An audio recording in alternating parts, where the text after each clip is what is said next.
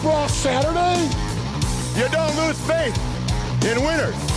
And Ric Flair, day in and day out, every day of his life, just keeps winning and winning and winning.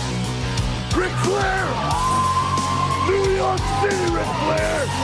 You're gonna find out what hard is all about!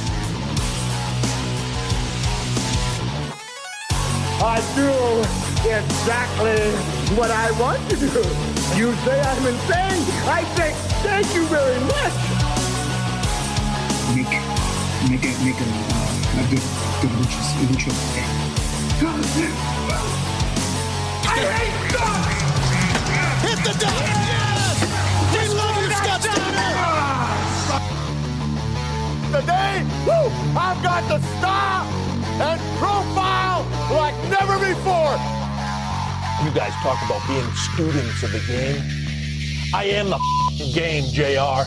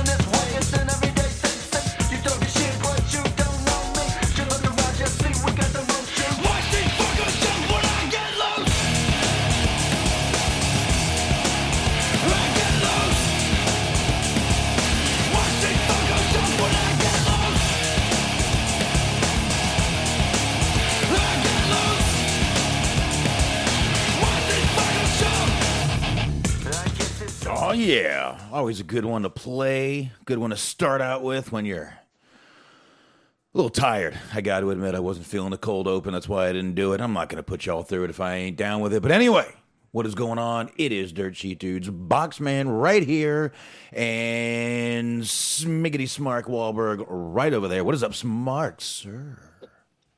What's going on? Oh, man. One of those days. One of those days. You. Everybody appears to be tired today. You saying you're tired? I was feeling kind of tired. That's BC saying he's tired. It's just one of those days. Yeah, it's uh I don't know, man. It's just been like I said yesterday, the the the, the, the, the fucking school scares the shit out of my kid because he sneezed and sniffed in, in class and they took him out and called us and we had to get him tested for shit. My wife had to run him around. Um and yeah, shit costs money, dude. What the fuck, man? I mean, it's just- I've had a really rough week, man. I, I don't want to sit here and boo hoo, but uh, it's been a rough week.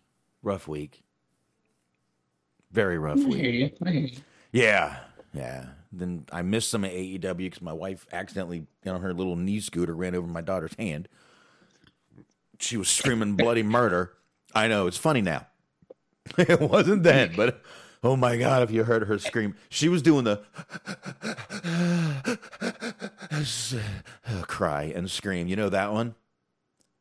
Right, yeah. Yeah. You're trying not to, but you really just can't help it. Oh, she was not even catching her breath. It, it was just been a rough few days for the uh, for the family, for the for the box family. But uh, we'll be good. We'll be good. Um, wife's gonna be wife's actually leaving Friday for a few days. So how bad could it be if I'm by myself? You know what I mean?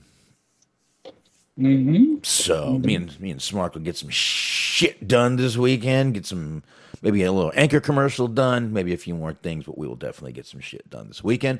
Anyway, we're gonna go ahead and um, we'll go ahead and knock the plugs out. And then we're gonna go ahead and jump on into Raw. Let's hope we can knock out Raw. AEW. Wow, what a of a surreal show tonight. Um, I'm not sure what other word to use for it, but Eesh. Um, all right, let's go ahead and get these plugs knocked out real quick. I'm gonna play a generic little song in the background here, so we don't get another little tag. For some reason, Primer 55 never does, but I'm gonna rock this little song in the background for you guys. Anyway, of course, we always start out with the great guys that are over there at the High Marks, and you know where you can check them out. You can check them out here on Mixlr. Where on Mixlr? Mixlr.com slash Metal Mitt Network. That's right, the Metal Mitt Network. Two T's in Mitt. Catch them 8.30 p.m. Eastern Time. Sundays, all you're doing is dreading going back to work. You might as well just listen to them and enjoy the night before you go to bed. And of course, you got Bobby Anthony and Bobby Blades on the Inhuman Experience. Check those guys out. Subscribe to that channel. You'll get more than just the Inhuman Experience. You'll get the Old Guy Metalcast and a few more shows. Uh, and of course, everything unscripted wrestling podcast. I want y'all to check out those guys. You can check them out over on the Blog Talk Radio. You can check them out on all the usual podcast platforms. And Stephen Millan, always sharing the show, and it is appreciated. Check him out over there reviewing movies over there at letterboxboxt.com. So that's uh, Stephen Millan, two L's in Millan when you look that up. And you guys know where to find us Stitcher, iHeart, Spreaker. You can get us on Anchor, YouTube, anywhere you find a fine podcast. Smart. Yes, sir. Mondays, 8.30 on the Metal Mitt Podcast Network right here on the Mixlr device. Be sure to check out Cheese on Sports with Cheese Man, the Cheese Master. Sundays, 10.30 on the Metal Mitt Podcast Network. It's 10.30 a.m. you early birds out there. Hmm. It is the Motor City Machine Guns with Mojo and Dirk. And last but never least, be sure to check out our friends at Planet. That's the Planet Raglan Tour podcast with Bobby Anthem, Papa Davison's here. We have Nasty All Along, 16 episodes available for your listening pleasure. Be sure to subscribe for season two. Coming at you. There you go. Oh, look at you. Rhyming. All right. So there you go. We got plugged on. I can turn that music down. I can pause that music. um, I know Smart is uh, still Sans microphone. I've got one here. I need to send out to him. Um, I'm still trying to track down one of my XLR cords, but I got a mic and a, a little interface to send to Smart. Next time, hopefully, we hear Smart. He's going to be modulating master Smarky Man. Anyway, on that note, I think we should go ahead and jump into the Raw uh, so, wow. Um, I guess we'll just go ahead and start of the.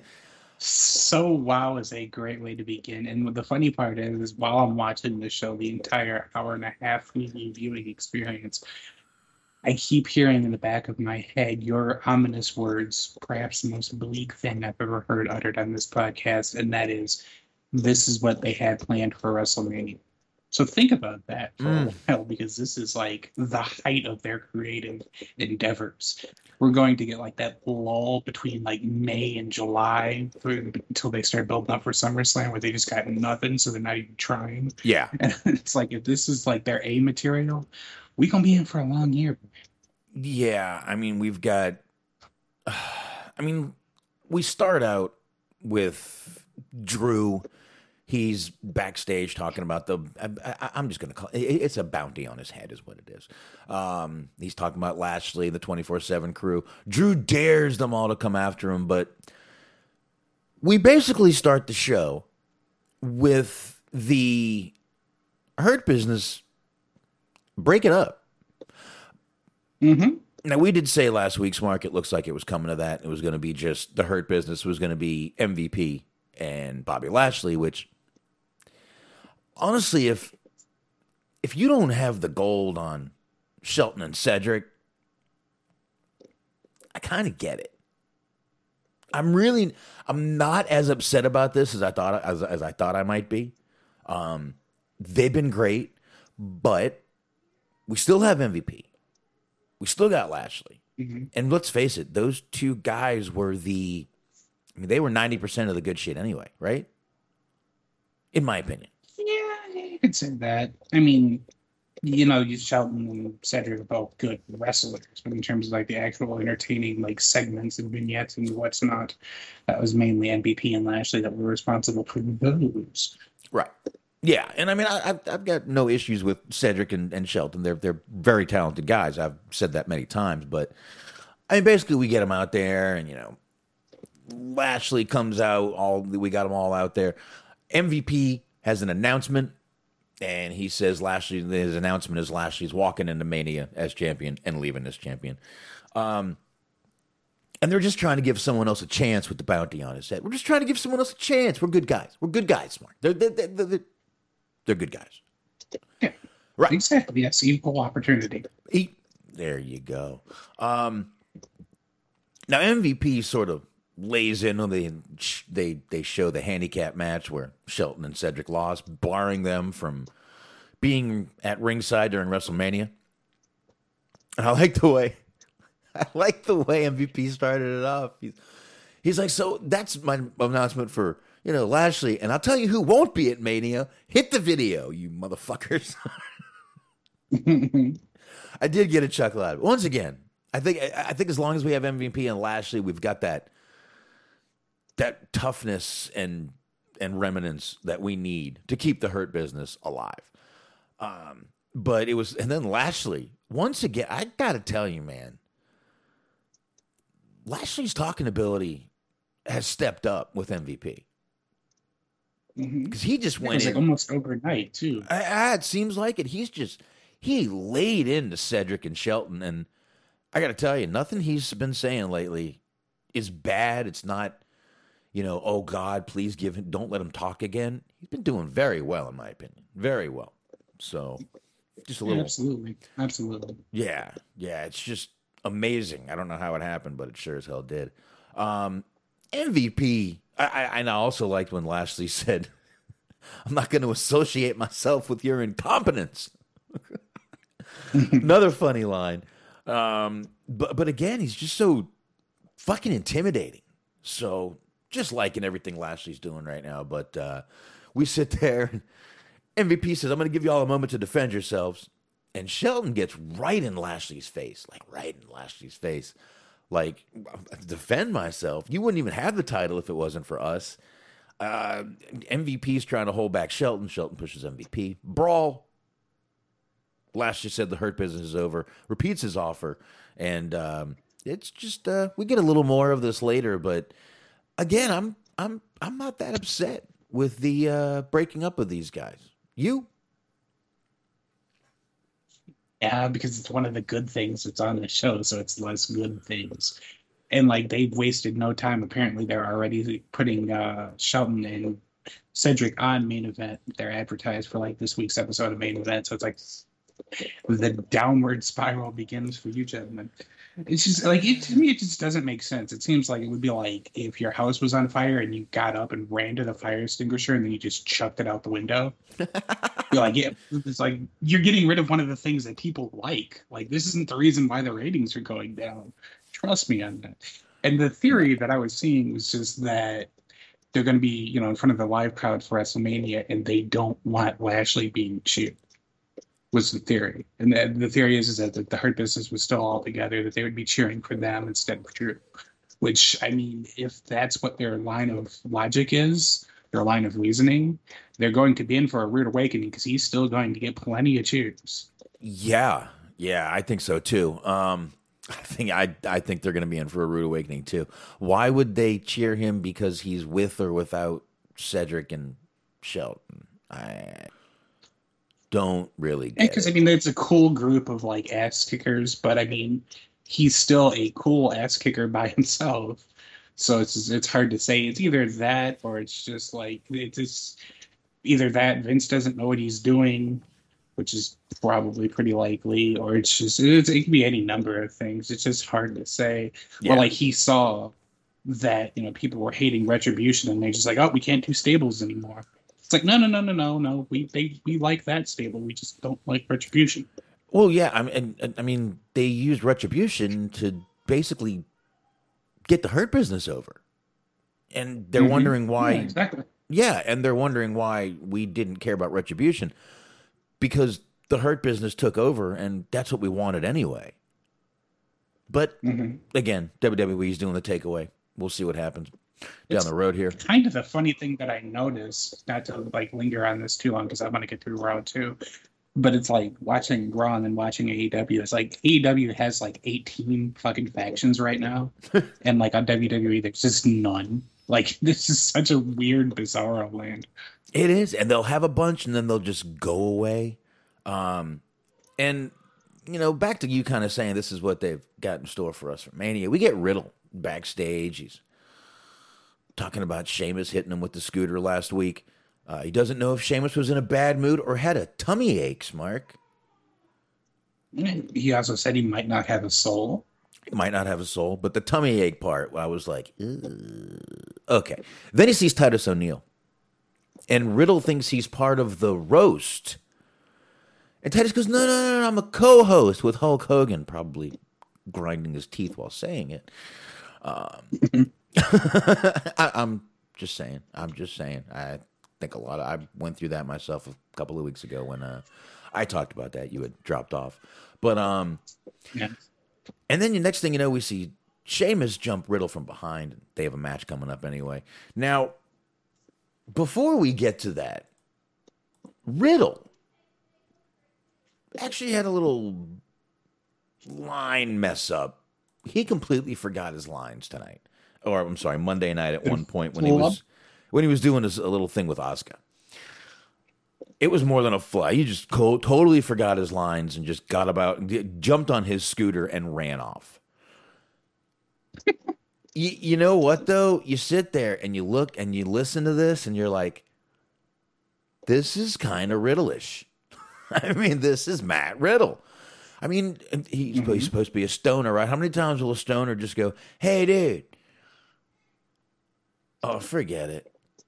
Exactly. I- I've had many conversations with people that have just like completely ta- tailed off and was completely nonsensical on their end because they indulged a bit too much. You've had conversations with me like that. I mean, come on, on this show. so, anyway, Likewise, and vice versa. well, you were Wanna. you were a little more incoherent than me, but anyway. Uh, of course. But here we are. Um, and I did do a little adjusting on the volume here. Hopefully, it's nice and loud. I'm gonna keep it low if I can. Um, but here we go. Riddle forgetting his lines with Asuka. Got my scooter working again. You like? Yeah. You think people like these in Japan? You think scooters are big in Japan? Yeah. Yeah, you think? I'm sorry. I forgot what I was saying. That's up. Heads up. I'm sorry. I just like like how he admitted to it. I just forgot It's what like, I I- was you know what? I forgot what I was saying. Now I got to go.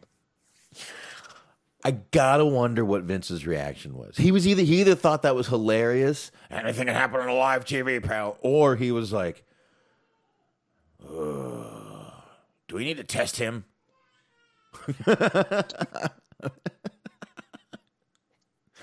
I'm not sure. just depends on how he feels about him.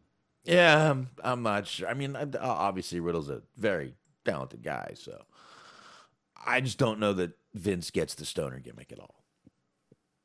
I, hmm. I just, I I just, can't I just don't imagine think so. Vince being a smoker.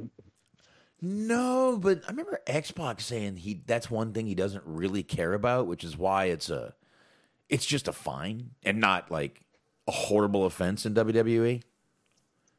Right. Yeah. I mean, it would be really kind of it'd be quite the double standard if you were to suspend like Matt Riddle and then be like, all right, Rob Van Dam's getting into the Hall of Fame. Yeah, yeah, pretty much. But I even I, th- I think X Pac even said, like I said, X Pac I believe said on shoot that it's not a big deal for Vince. And I remember on um, I actually remember on IYH, uh, in your head, check those guys out over there. Um, Paul Bearer saying he used to get popped for weed all the time. He'd just pay the fine and on to the next on to the next drug test where he paid the fine again. Did- mm-hmm. It's just not the biggest problem in WWE. I mean, why would it be? It's it's it's not an enhancer of anything. The only thing it enhances is fucking hunger.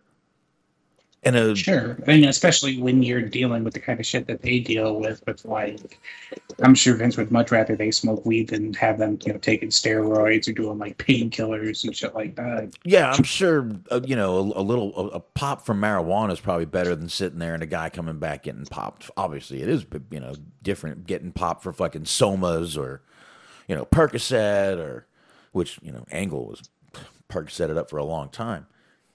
So mm-hmm. yeah, I think it's much better, but it's just. I mean, that was such a stoner thing to do right there, though. It's, I I got. I don't know, man. No problems with it. I've again, y'all have heard me do that on this show. Be like, what were we? Where were we? What, what were we talking about? Y'all have heard it on this show. I've done it many times, many, many times. So thank God Smark is there. Me quite a few times when like I'll, I'll be trying to be engaged with the chat room and you'll come to me for something.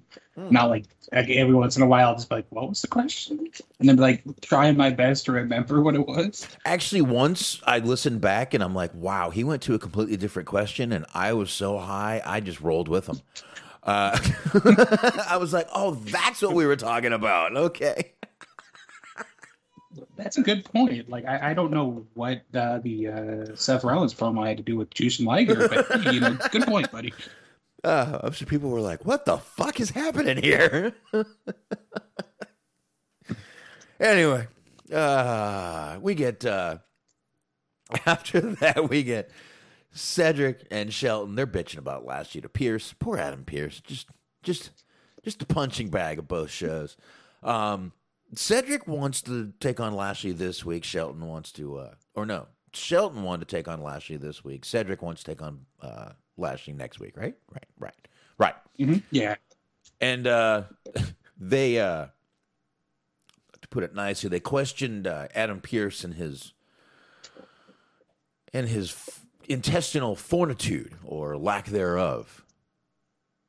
They questioned whether or not he had the balls to pull the trigger and make the match. Lay it out there. That's what they said, Smart. So I don't know. I, uh, I knew. That, I think we knew this was how. I mean, how else do they play off thing? I mean, this isn't like a Tucker thing where you can just you know do away with it and off goes Cedric and you know uh, Shelton Benjamin. You can't do that. These guys have been part of a major storyline for the past.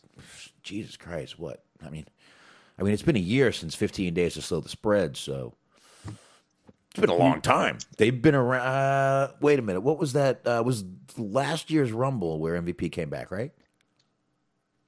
I think so. I think they formed over the summer, though. Over but the I could be summer. wrong about that. over the summer. You're right. They did form over the summer. So uh, we've had a good six, seven months, and yeah, you can't just stop that. I mean, I wouldn't put Right, it past yeah. them. I wouldn't put it past them. But um, now, with the whole hurt business thing, there's a rumor that MVP is actually going to start doing commentary, filling in, not filling in, but replacing Samoa Joe, and Samoa Joe supposedly is going over to SmackDown commentary. I'd be fine with that. I, got no problem with that, and I'm not. I'm again. That's a rumor. Please take it as that. I'm. I've.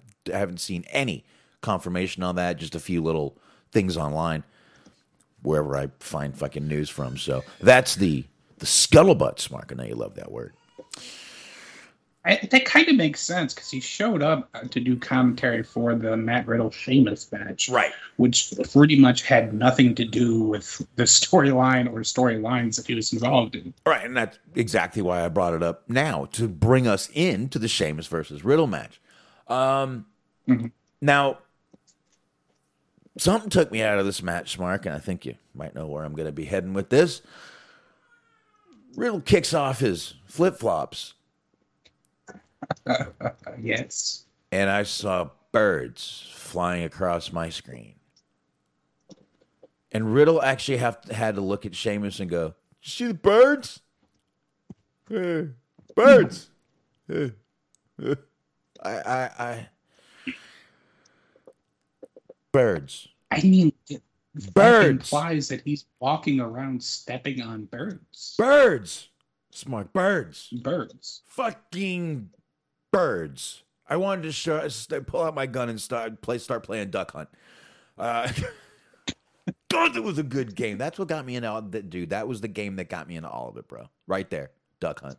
No lie. Ah, see, now this is this is the question. You, okay, obviously you had Duck Hunt because you're Oh, yeah. talking about it. Did you have the version that was Duck Hunt and Super Mario Brothers? Yeah. Or did you have the version that was Duck Hunt and Super Mario Brothers and that little track and field game that came Mm. with the little fucking step pad? No, I had the. I, I didn't have the step pedal for track and field. I actually had to push the buttons and really. I it's probably why I have carpal tunnel now. But um, Ah, I mean, I played I gonna say video. the Rockefellers that we were, we Yeah. had the little track pad, is I think what they called it. The Rockefellers. Wait, what?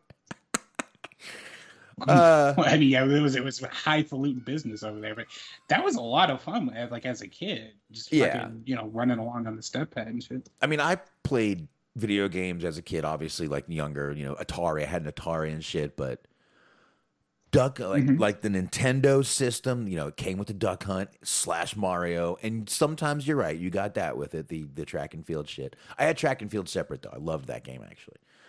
Uh, what was the other Nice. one I loved? So yeah, Excite Bike. Like Oh, yeah, yeah, yeah, you've talked about that a couple of times. all right, I liked Excite Bike, but that was the first one that like like the first game console that my parents like let me put in my room. The Nintendo, it was mine. No one could touch that but me.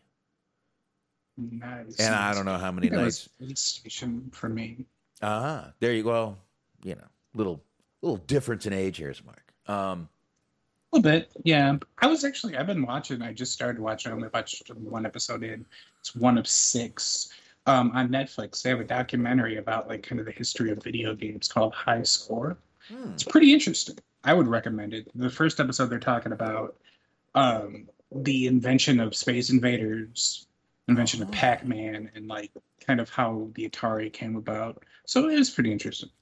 I will check that out. I also saw something on Hulu the other day that caught my attention. Um, Kid ninety. It's all about it's uh, Soleil Moon Frye, Punky Brewster, and like people from Saved by the Bell. It's like a documentary on kids in the nineties. Yeah, I think I think I've come across that while browsing Hulu. I popped it on my my list for Hulu. I'm gonna check it out. I'm gonna check it out. I I, I kind of want to see that. I mean, I was a, I mean, I guess you could say I was a kid in the '80s, and I was a I was a teen in the '90s. So, you know, mm-hmm. but I remember both. The '80s were just the movies in the '80s. Just I love them.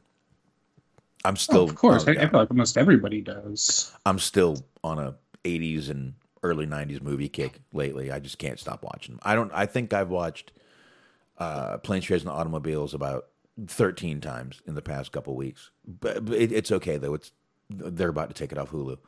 I mean, I have it, but don't worry about it. Yeah, I watched, and I feel like you've seen this, and I'm just going to run it by you anyway. I feel like you'd, you'd be happy to know this information. I came across a movie that I hadn't heard of uh, last night, and then I discovered that they're taking it off Netflix like tonight. So I decided now is the time to watch it. Caught it before AEW. It's called Money Talks Oh yeah, with uh, Chris Tucker Chris and Tucker Charlie and Sheen. Charlie Sheen. I was and, unaware of it until last night. and Heather Locklear. Mm-hmm. Yes. I have seen it. I have seen it. It's a good movie. It's a good, good, good funny little movie. I thought so too. It was like, and I was watching. It was kind of a like a predecessor, I think, of uh, the fucking movie that he does with Jackie Chan. Rush Hour. I don't know why I blanked The Rush. Hour. Rush Hour. Rush Yes, yes. Um, a little bit. I, I guess you could see it as that. It's kind of where he played a cop still. So, but uh, I like that one. That was a good one right there. Money Talks. Good movie. Trying to Mhm. remember the whole. it. Trying to remember the whole premise. I believe at one time he plays. He he goes in and he plays an Well- Italian guy. Chris Tucker. Well, Chris Tucker is a con man, Right. And essentially. He's doesn't a he go in. And Charlie Sheen's a news reporter. Um, Chris Tucker gets arrested for just like any number of just like illegal hustles on the side or whatever that he's doing. He ends up getting into Yes. it with uh like the guy that they put him on the prison bus with is this like Italian mobster or some Eastern European mobster. I think French. French, yes. No, but at one point, doesn't he go Um, in to talk to Paulie from Goodfellas, and he says he's like Vic Damone's nephew or something like that? Yeah, Vic Damone Jr. Because he's There like he's go. getting he's trying to be on the lam and he's like shaving and there's a commercial for the greatest hits of Vic Damone. And he's like, Greatest hits? There's no fucking greatest hits. I've never heard of this ass. Yeah, I remember that. I remember that movie, and yeah, Paulie, Paulie from Goodfellas is in it. Yep. hmm Yeah, he, he's actually a pretty big part of it too. Yeah, he's he- awesome in everything he's in. Not in not in a ton of shit, but what he's in, you know, it's him, and you, and he always kind of plays. excuse me, the same guy. Um. Anyway, back to the uh, the birds. Um, Yes. I, I, I'm sitting there watching this match, and I'm like, besides the white noise from Sheamus to the apron on the apron, we've seen this match already, and okay, Sheamus wins, Riddle attacks Sheamus after the match. You get anything else? I mean, not really. I kind of had the same thought as we saw this like towards the end of last year. Yeah, yeah. So, anyway, let's move on a little bit to the. All right, I'm gonna really shorten my notes on this. Shane Elias and Ryker come out. They're what? It's oh boy. Oh yeah. Um, Shane's gonna have a expose on Braun Strowman.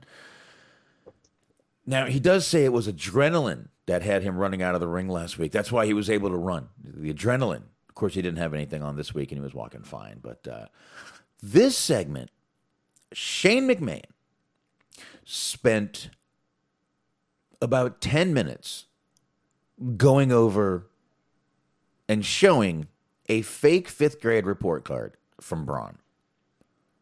hmm And then he read comments from Braun's teachers, past teachers.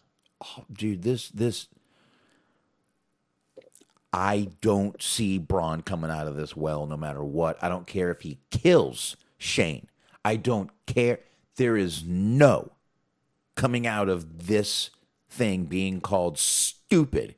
There's th- th- there's no redemption from this. None. None. None. I don't I think was so. thinking about that while I was watching this because I, I needed something to do other than focus on the segment. I had to get lost in thought. Out- Outside of outside of like Kurt Angle, and obviously had the feud with the Undertaker a couple years ago at WrestleMania or whatever. But outside of Kurt Angle, who has he feuded with that he's that they've come out of a feud with Shane and they've actually looked better? Like it didn't happen for the Big Show, didn't happen for Test.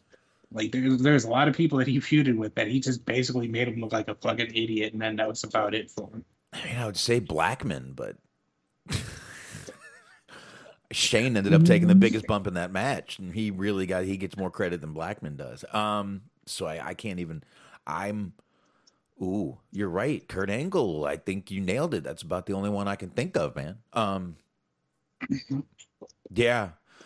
I mean, again, I like Shane. Shane is a fucking. He goes out there and proves he's not just the rich daddy's boy. He goes out there and puts his fucking ass on the line a lot.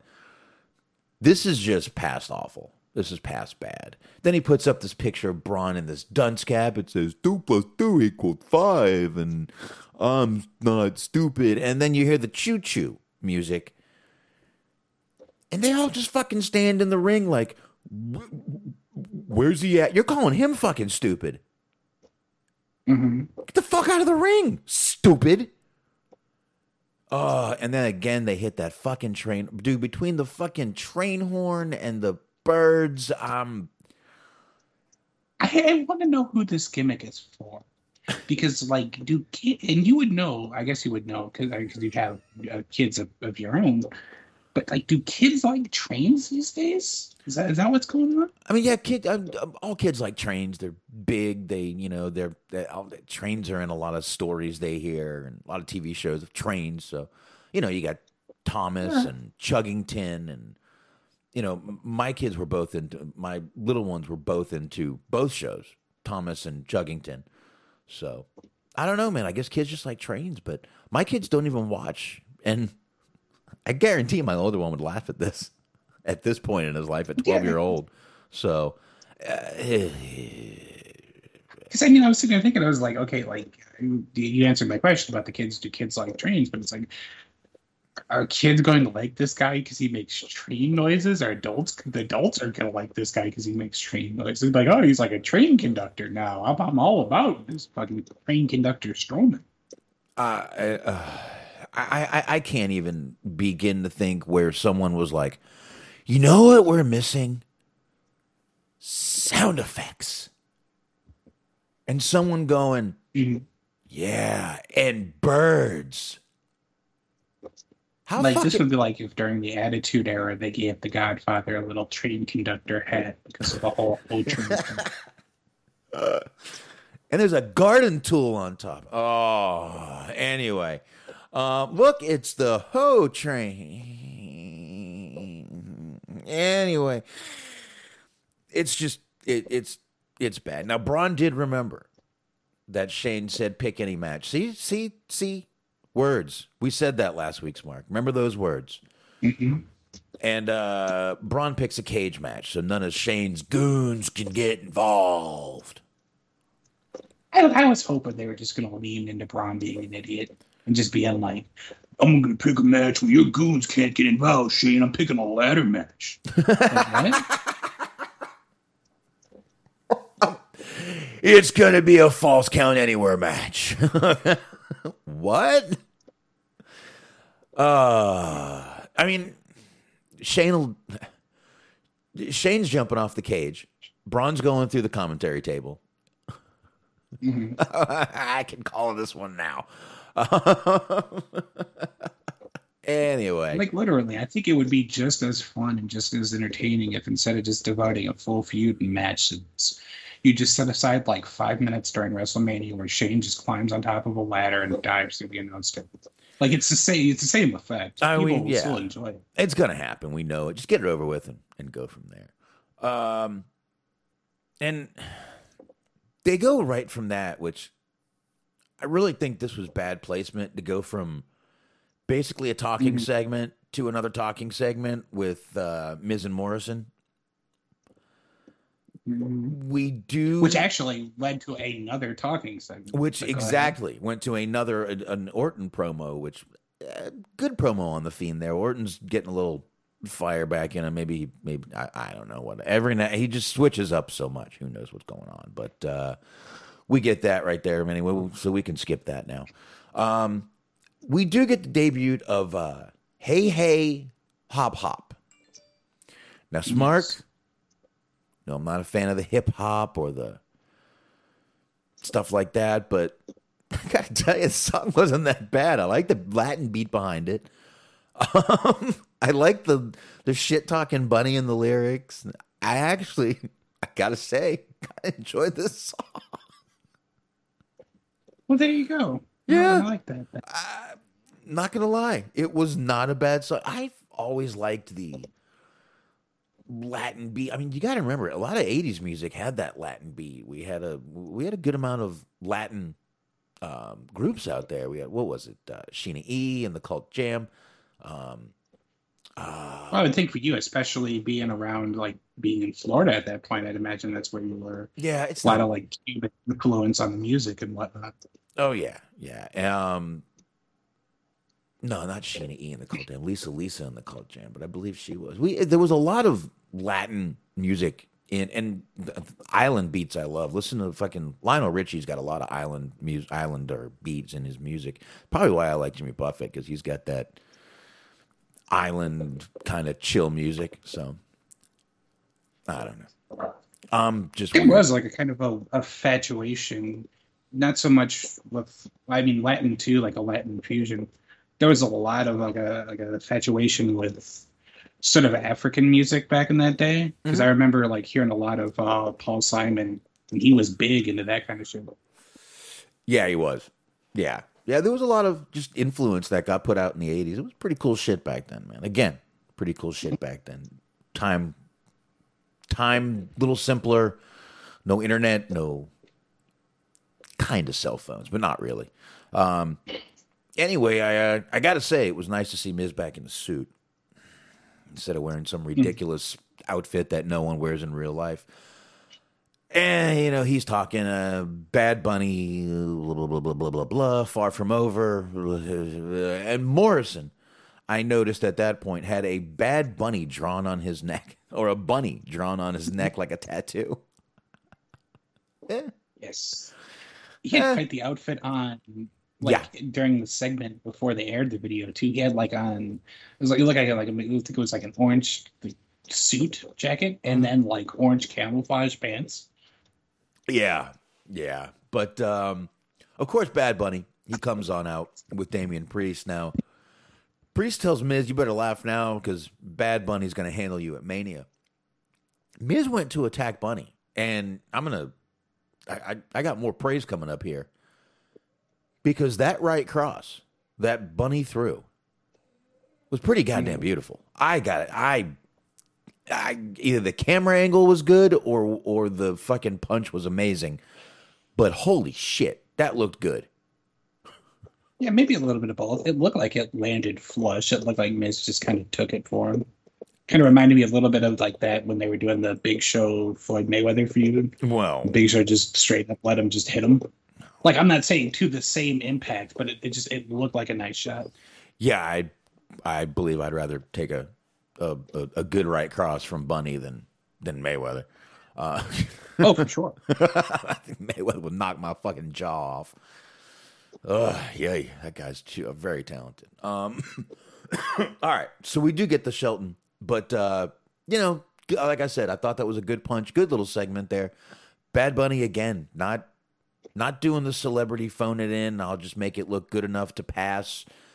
Out there trying his ass off, man. And I'm, I'm I I respect him for it. Yeah, absolutely. I agree with that. I, I've been saying that too. He seems committed to it. He's actually trying to make it look good. He's not just there to stroke his own ego. It's just it's, it's a good collaboration. Yeah. Yeah, absolutely, man. So, yeah, he's doing good out there. But uh, we do get to Lashley and Shelton Benjamin. Not a very long match. Lashley gets Benjamin in the hurt lock, makes him tap before he passes out. Um,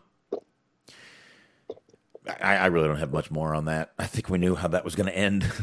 that was pretty predictable. He was going to kill him. So there we go. Mhm. Yeah, I mean, like you said, it wasn't very long, but for what it was, it was pretty good. Right. He- I think Shelton actually got more offense in than I thought he would. Honestly. Oh yeah, yeah, definitely. Now we get Alexa uh, in Alexa's playground. She's swinging. She's got her little. Uh, it, it, it's funny. I put fiend in the box before I finished a segment, and she called it a fiend in the box. Was- I was like, oh shit, there you go. I was right. Um, she's just. She's just so getting. How is she just getting better and better, dude? And the darker she gets, the better she gets. Like the darker the role gets for her, it's just getting even better. And I, I don't know, man. I think she's doing very well in it again. So we do see her. She gives us a little lesson though on the the devil box, as it used to be called, and um, then they pan away and we see the fiend just sitting beside her, chilling out on the swing. That was my only gripe about that segment is that I, I liked her promo. I think she's pretty charismatic, but like th- when they cut to the fiend, just like sitting there, he looked like one of those like bad animatronics that you would get at like a Party City. He, he, he wasn't saying anything. He wasn't moving. He was just like sitting there, just on the swing. almost looked like a like a wax figure just sitting there. Mm-hmm. Man, that would be a tough one to make. Um, so there we go. All right. So we flash back, you know, we go to commercial and shit. And here's Drew. He's in the back he's backstage in his locker room. He gets up and he walks right into the 24/7 and Riddle's back there, locker room, Mm-hmm. and says, "All right, who's going to take me out?" And he's just calling them all out. And um, Drew takes out someone. I didn't catch who it was. At the very beginning, I'll tell you who it was. Oh shit! It was fucking tell me. Old Humberto Carrillo. That was a. I didn't recognize Humberto Yeah. Carrillo.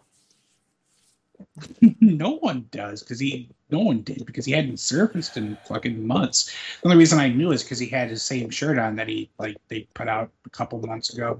But it was just like he wasn't even doing anything because the funny part is like like you said, they got the Drew promo from the beginning of the show where he mentions that MVP put the bounty on him, and he says that if anybody comes and tries to collect A, MVP is probably not going to live up to his deal, and B, he's going to kill the person responsible that tries to jump him. So like he cuts his promo trying to talk anybody out of jumping him, but then he goes into the twenty four seven purgatory locker room, mm. the fucking Bermuda Triangle of wrestling, and he starts yelling at people to attack him. So like first he didn't want anybody to attack him. Now he's mad that nobody's attacking him. He's sending very mixed signals. Very. Oh shit! My pipe just broke. Oh. No, no. Oh, I might have to go grab my bong. yeah, this is important. Oh, I mean, if you want to go ahead and do that, I can keep talking about. This no, segment. oh, wait a minute. I just broke the whole inside, and it just, it just, it just broke. It just, just broke. I'm seeing it now. I, I turned off video for a second because it was lagging, but yeah, I, I do see this. It's just sad. I've gone through three pipes in like three weeks. All right, I'll go get another one tomorrow. Um. Trust me, I'll find a way to smoke it. I got papers and all kinds of shit. Don't worry about me, man. I got this shit handled. Uh, and, and of course, the only person who does step up to Drew is, I mean, Ricochet. Mm-hmm. I was uh, hoping so badly that they went meta with this. They just had Drew break the fourth wall because Ricochet was like, he started talking about how he wasn't going to be the type of man that would jump him, but he wanted this opportunity because he didn't know when he was going to get another chance, which is like kind of sad. but I would just love to. He was just in the middle of his speech if Drew just fucking claymored him and said, I'm not sitting through a Ricochet promo. Ren Ricochet did. He was just kind of like, yeah, man, um, you know, I'll do it. Just because it might never happen again. yeah, kind of the way it went. Um, just the way it went. Uh, after that, though, we got the Asuka and Rhea Ripley, the contract signing between the two of them. Uh, Adam Pearce mm-hmm. in the ring, of course, because you know he's got to be the little bitch in every segment he's in. Uh, now, I'm kind of confused on who's the heel because Asuka's kind of been the babyface lately, but was kind of playing the heel. But then again, Rhea sort of did get up and smash the table into Asuka's face. So, uh, so confused, so confused. Well, apparently, according to I was I was hearing this on the Observer because they have a guy who goes to or doesn't go to, but he's been on all of the Thunderdome recordings or mm. whatever screenings, however like you want to phrase that. They were told to cheer for Ripley when she came out. Okay. So at, at, at, least coming into this week, she was supposed to be a face, but I don't know if she's a heel now after the fact. She like kind of jumped her or whatever. Uh, but there you go. There's that. All right. So I also I do like how Rhea Ripley just basically doesn't have time for anybody's gimmicks. like Alexa tried to do the whole transformation thing in the Battle Royal or the Royal Rumble, and she just fucking chucked her out like mid transformation, and then Asuka's like mid catchphrase, and Rhea just flips the fucking table. Like she has no time for other people to get her shit in. No, so I don't blame her. I like that. No, not at all. No, not at all. No, she ain't got time for that shit. I do like it too, man. But uh, after all that, we get uh, Nia and Shayna coming out with Reginald. Mm-hmm. Asuka just has to lie there awkwardly while Shayna says that she deserves a championship match. But next week, it's Nia and Shayna versus Rhea and Asuka, Which is great because we both watched the Hulu version for full transparency. But I did I did listen to some recaps to make sure I didn't miss anything super important. And Shayna comes out and she talks about how her and Nia have been dominating the women's scene for months now. Well, do you know what she did the very segment before this promo, before she came out and talked about how dominant her and I had been? Huh? She lost a match to Naomi. So she's coming out. She lost to Asuka two weeks ago. She lost to Naomi this week. Uh, and she's coming out and being like, I'm the one that deserves a title match because I lose all the time. Wow. Like, like yeah. Well, there you go. There you go. Hey, and talks. And and talks is long gone. All right. Anyway. Uh After that, we get Kane and RVD. They're going to be uh, in the 2021 Hall of Fame. Good shit right there. Gonna be a good Hall of Fame. What is that? Uh, I believe a week, uh, less than a week. I believe it's six days away at this point, right? Yeah, it's like uh, WrestleMania is next weekend. Yeah, we're gonna have to So, Talk. yeah. we're gonna have to figure out what we're gonna be doing for that. So, all right, so we get this little main event going here, Smart, and it's uh, Ricochet versus Drew. Uh, Drew wins pretty quickly. Ali jumps him. Uh, I mean, I guess Retribution's done anyway. I did notice Ali was back in his own gear, so I guess Retribution is completely done. They're just gonna forget about that shit. Drew basically is it's like, hey, come and fight me. So it's Drew versus Ali. Um, Drew wins quickly again with a claymore, calls out Lashley. Of course, Lashley comes out. Um, just basically, I mean, and Drew just keeps talking. He calls out Lashley, and Drew just keeps talking. Motherfucker, you called him out. Shut the fuck up and fight like you say you do. Instead, they're sitting there having a nice diplomatic face to face talk, but they do start brawling a, a little bit. Drew kicks Lashley out of the ring, and then Corbin hits the ring and hits Drew. And at this point, I was just like, I'm done. If anything else, I mean, that was pretty much the end of the show, but yeah. yeah, if anything else happened after this, it was not seen by me at all. At all. No, I mean, that was pretty much it. Uh, Drew ended up getting the upper hand on Corbin, but yeah, and so Corbin comes out, and, and that's the interesting thing, too, is like, they, they kind of, for me anyway, it was like that was how bad that Raw was, was that I was excited because I saw somebody from SmackDown, and I was like, oh yeah, they have a show on Friday that I do like watching. Yeah. I mean, besides him, but right. Now Sasha. Oh, oh, and one more thing. Uh huh. Oh, go ahead. No, go ahead. Well, just Sasha Baron Corbin saying that King Corbin's attack was awesome. You said it was the only good part of, I think he called it a dullard Raw. Yes, the only fantastic, enjoyable, exciting part of this dullard of a show. Which I do like the phrase dullard of a show. That's that's that's good. But one more thing that we we didn't talk about is you have one feud that's based on how stupid somebody is. You have a feud that is like being built by a rap song diss track.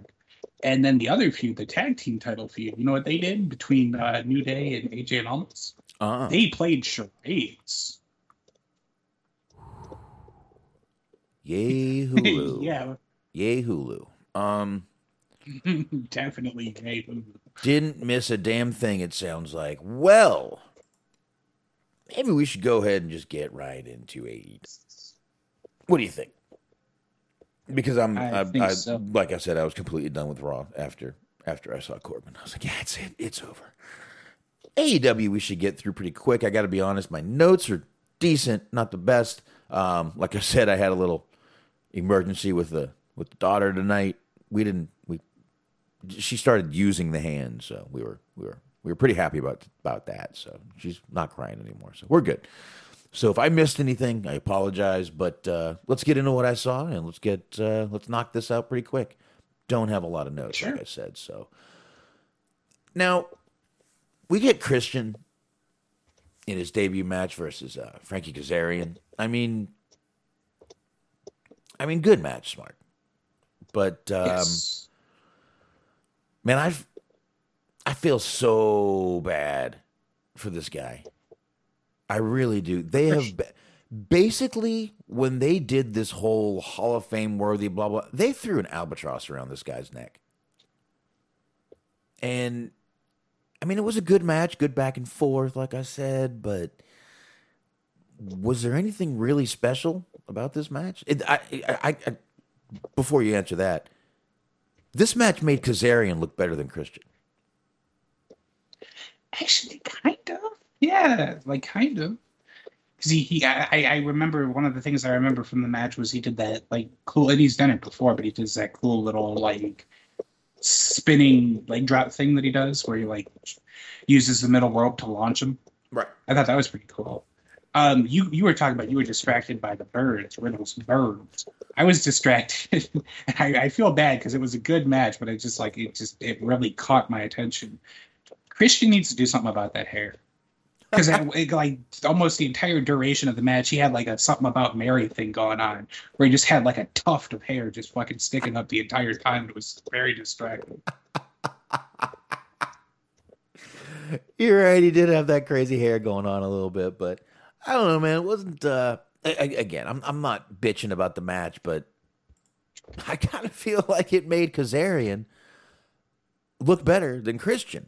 And yeah, I'm, I'm, I'm not going to say I like Christian. I want Christian to be as I I want him to be as great as they made him out to be, but man, they really they really put a fucking albatross around this guy's neck and just said, "Here, go. I know we might have crushed you a little bit, but go f- go forth and have fun." I don't and I know. will say, to be kind of to be a little bit fair, kind of a devil's advocate situation. It was his first like full match in seven years, so like I I could see it very much being kind of a, like a tune up just to see what it is that he can do, and for him to kind of get his like sea legs under him again. So like maybe when he starts you know working some of the more high profile matches that they probably had planned for him, like uh, Kenny Omega and everything, like it'll probably pick up from there.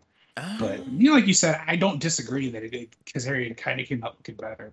Oh yeah, I mean he got a ton of uh, you know submission moves pu- put on Christian. I I I feel like it made Kazarian look better. That's that's all I'm saying.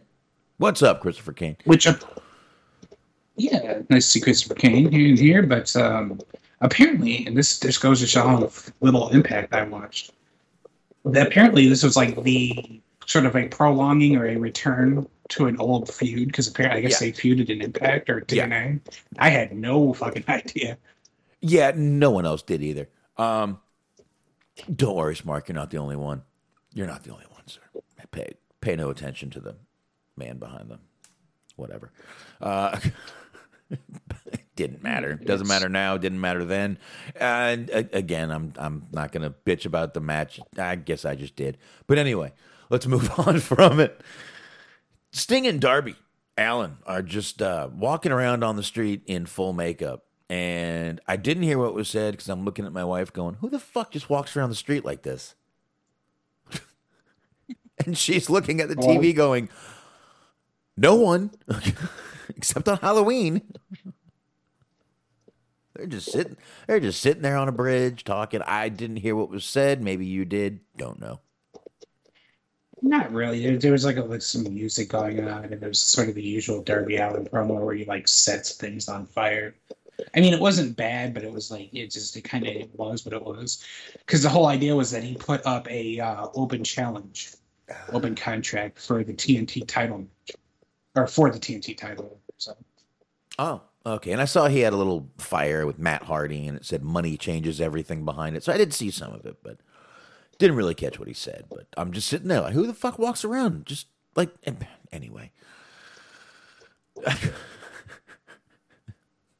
Not a great part of the show, but we get another Jade Cargill video promo again. The pre-taped the backstage. Got to keep doing this with her.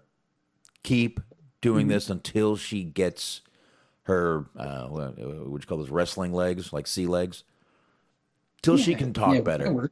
Yeah, till she can go out there and be live and talk better. Keep doing this with her. She comes off a lot better in these in these videos, and I'm sure that you know they can sit back there and go, okay, take one, take two, take three, take forty five, till she gets it right. And I think she's coming off better in these videos. So I agree with that. yeah, yeah. So all right. Now this was an absolute clusterfuck. This match turned out to be. This Cody with Dustin and Billy Gunn comes out. It's uh, versus QT Marshall. Arn Anderson is a referee. They care about him, QT Marshall, so much he didn't even get a televised entrance. did, did you notice that? Yep. Well, it was great because before they go to the match, you have Excalibur. It's like you're not going to want to miss Cody Rhodes versus QT Marshall. And I said out loud, "You'd be surprised by what I don't want. What I want to miss." You're right. You're right, dude. You know what? I'm sitting there, and by the way, another unsanctioned match. Um, and yeah, yeah, we're going through. Cody's doing what he said. I literally at one point, I don't know if you got the same commercial I did, but at one point they go to side by side, and literally all I could focus on was the Stone Cold Ice Tea and Mister T in a Tide commercial. You can see that one. Yeah. Yeah, I got that commercial, and I'm like, you know, I'm more interested in this than pretty much anything. Although ironically, I did have the same thought. It was like, you know, what? you could just go ahead and full screen the commercial. And they did, and they did after that commercial. I was like, oh well, here we go. That's that's, that's fine with me. I, Christopher says, Like, oh, cool, the State Farm commercial again. yeah. Oh look, uh, the progressive girl. She flows kind of hot anyway. Um, Christopher Kane says Cody Rhodes still sucks his own dick. He's surprised that Brandi is pregnant.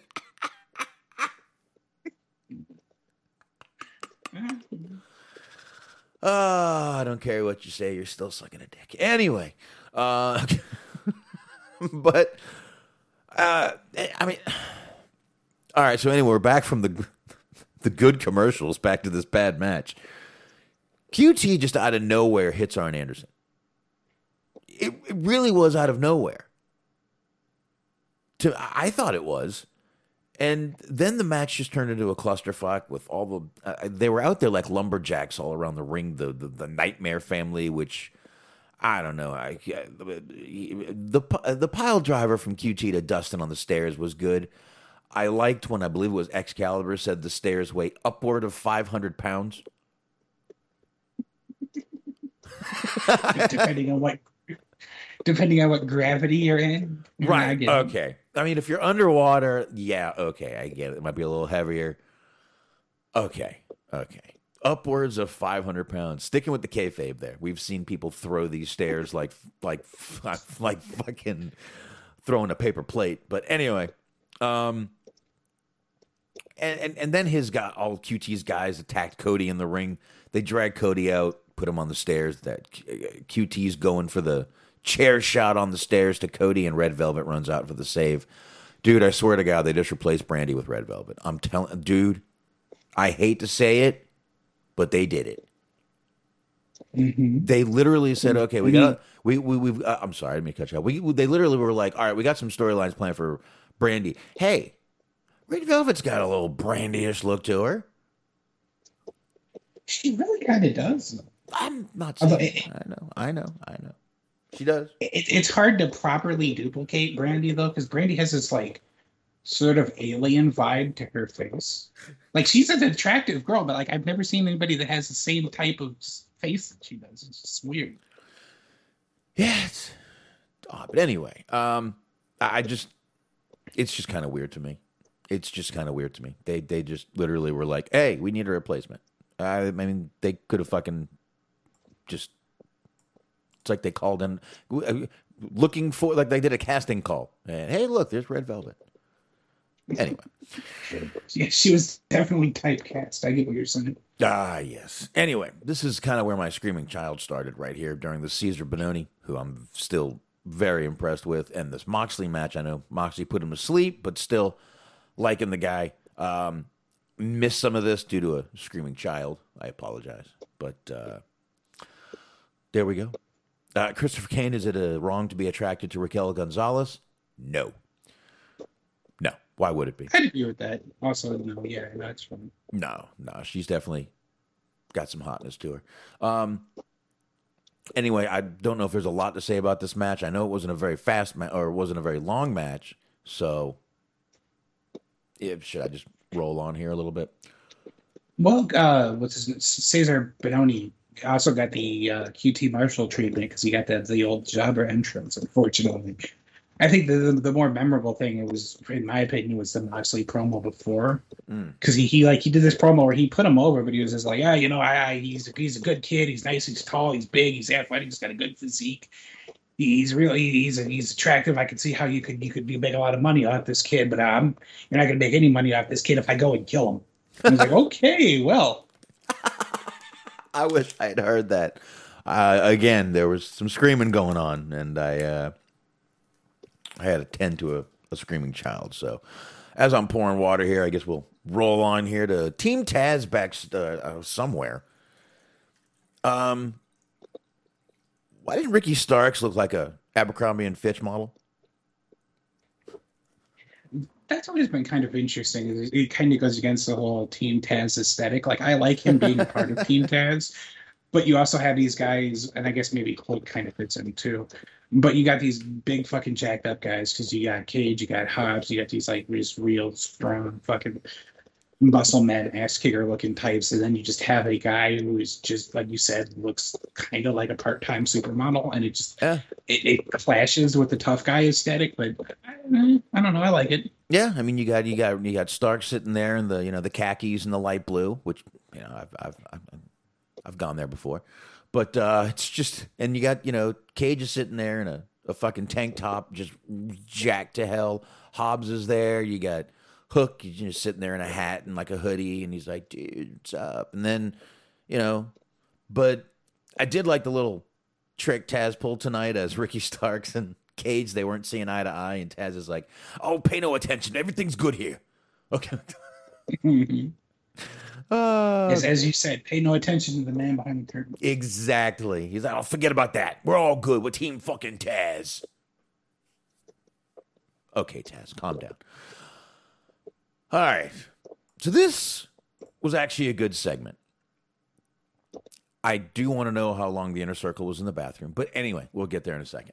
Uh, MJF has a gift for the pinnacle, and it's their own stylist. And he was about to introduce an interior decorator. He opened the bathroom door. I'm not quite sure why the interior decorator was in the bathroom, but anyway, um, it's inner circle in the bathroom, looking like a fucking looking like the Warriors movie, dude. Like a like like the fucking Turnbull ACs. and uh, next thing you know, uh, MJF is like, "We gotta go." Opens the door and Hager just drops him, and a brawl breaks out. Sammy's slamming doors into uh, fucking Shawn Spears. Santana and Ortiz are bloodying up FTR. Uh, Jericho gave MJF a swirly. I had to laugh at that. Sounds, yeah. I had to laugh at that. And then he put him through the Pepsi refrigerator, and the inner circle reclaimed their locker room. that that seemed like a, just a really inadvertent but, but like terrible commercial for Pepsi because he said the worst is yet to come, and then all of a sudden you just see the Pepsi logo. It just made that part made me chuckle. Well, Pepsi, the new generation. There you go. Yeah. Ah. That, that- I mean, let's go ahead and read too much. Let's read too much into this and say that that was a shot at. Punk. Ah, there you go. Let's do it. That's it. That pro- probably was. Probably was. There you go. Definitely a shot at Punk. Um, now, as much as I saw of that segment, I missed a lot of this segment due again to a screaming child, which was the Don Callis talking to one of the Young Bucks. Yes. Ah, God, I uh, I do this so often too that I forget which one's which. I want to say that it was Matt. I We're going to say that it was Matt until proven otherwise. Okay, I think it might have been, but uh, not sure what was said. Again, I, I know Don, it, it- looked like Don Callis was gonna just kind of be, you know, talk to him more about being on Kenny Omega's side. Yeah, that was kind of that was the crux of it. Was he was saying that they haven't the Bucks haven't been a good friend to Omega, and it seems like they only care about themselves and their own projects and shit. And they're not doing enough to help the champ and all of this, that, and the third. At one point, Callis slaps the mystery Jackson brother, and then he goes to like sort of retaliate, but he decides not to, and he just kind of walks away, and that's about the end of it. Yeah. All right, there you go. All right, now I know. So uh, I was on the right track there, and it it made sense because we saw Kenny Omega and the Good Brothers after that, and they're going up against the Lucha Brothers and Laredo Kid. And man, right at the beginning, match hadn't even started, and again, camera angles. You saw all of the Good Brothers and Kenny Omega just standing there waiting for Laredo Kid, I believe it was, to do that move. Just standing there, waiting and mm-hmm. waiting for him to walk the ropes. You know, it was Fenix that walked the ropes, wasn't it? I think have been Fenix. Yeah, Fenix, yeah he, he has in the past. Yeah, camera angles, camera angles, guys, camera angles. Um, Omega, I, I, I, I was still dealing with the kid. I know Omega got the win. I know Moxley came out. The Young Bucks came out and they were standing with Moxley. They ran in the ring to go after the Good Brothers and Kenny, and they all just run out of the ring. Yep. Kind of uh, anticlimactic there. Indeed, it was. Indeed, it was. I, I was. I was a little bit. I was kind of wondering what the, what that whole thing was going to be because he initially had Moxley come out by himself, and I was thinking maybe that they sort of kind of patched things up between you had like Kingston come back because right now they're selling the Kingston had as the ankle problem or the foot problem or whatever it is, based on the attack from last week. Right. But I was thinking maybe this was like used their way of sort of patching things up and having him like reunite with the Lucha Brothers or whatever. But that didn't end up happening. Like you said, the Young Bucks ended up coming out, which is interesting too, because if you think about it, unless they just abandoned plans, you had two weeks ago. You had Pentagon going after. Actually, I think it was three weeks ago at this point. But you had Pentagon going after Cody, mm-hmm. and it looked like it was going to be this like big heel turn or whatever for him. But now he's back to like wrestling Kenny Omega and the Good Brothers and shit. So you can like sort of connect the dots, kayfabe wise, canon wise, and just say that Pentagon was not turning a heel. He just hates Cody, which is fucking hilarious to me. Yeah. It's like, no, he's still a good guy. He just really doesn't like Cody. It's like, all right, uh, that works for me. Yeah, and and and where's what happened to Pac? He That's another good question. I don't know if he's hurt, but he just kind of he was here. He was hyping up all this shit. He was out there killing it, and just sort of been gone for the last couple of weeks. I've noticed. Is I don't like maybe travel restrictions. Is this that whole a lot of that is hard to keep up with right now. Yeah, I don't know. I don't know, but I mean, I think once you're back, you're kind of back here for a while. So I don't know. Maybe not. I don't know what the deal was. So I don't know. I'd I'd like to see more of them, but uh, all right. After that, we get Nyla and the Bunny, and we get Matt Hardy and his whole crew out there, and this is a tag team match with uh, again Nyla and the Bunny versus Tay Conti and Shida. They got the Dark Order out there. Actually, a fun match here, man. I got to say the women's matches are getting a lot better in AEW. Um, get a little brawl outside the ring with Hardy's guys in Dark Order. Um, now, if you notice someone was missing from Dark Order tonight, it was John Silver. He's out for four to six weeks with a shoulder injury. Um, so he's going to be out for a little while. Been been really liking this guy, and um, I don't think it's going to be a, a four to six weeks isn't horrible. That's going to go by quick, being as AEW doesn't have that many televised shows.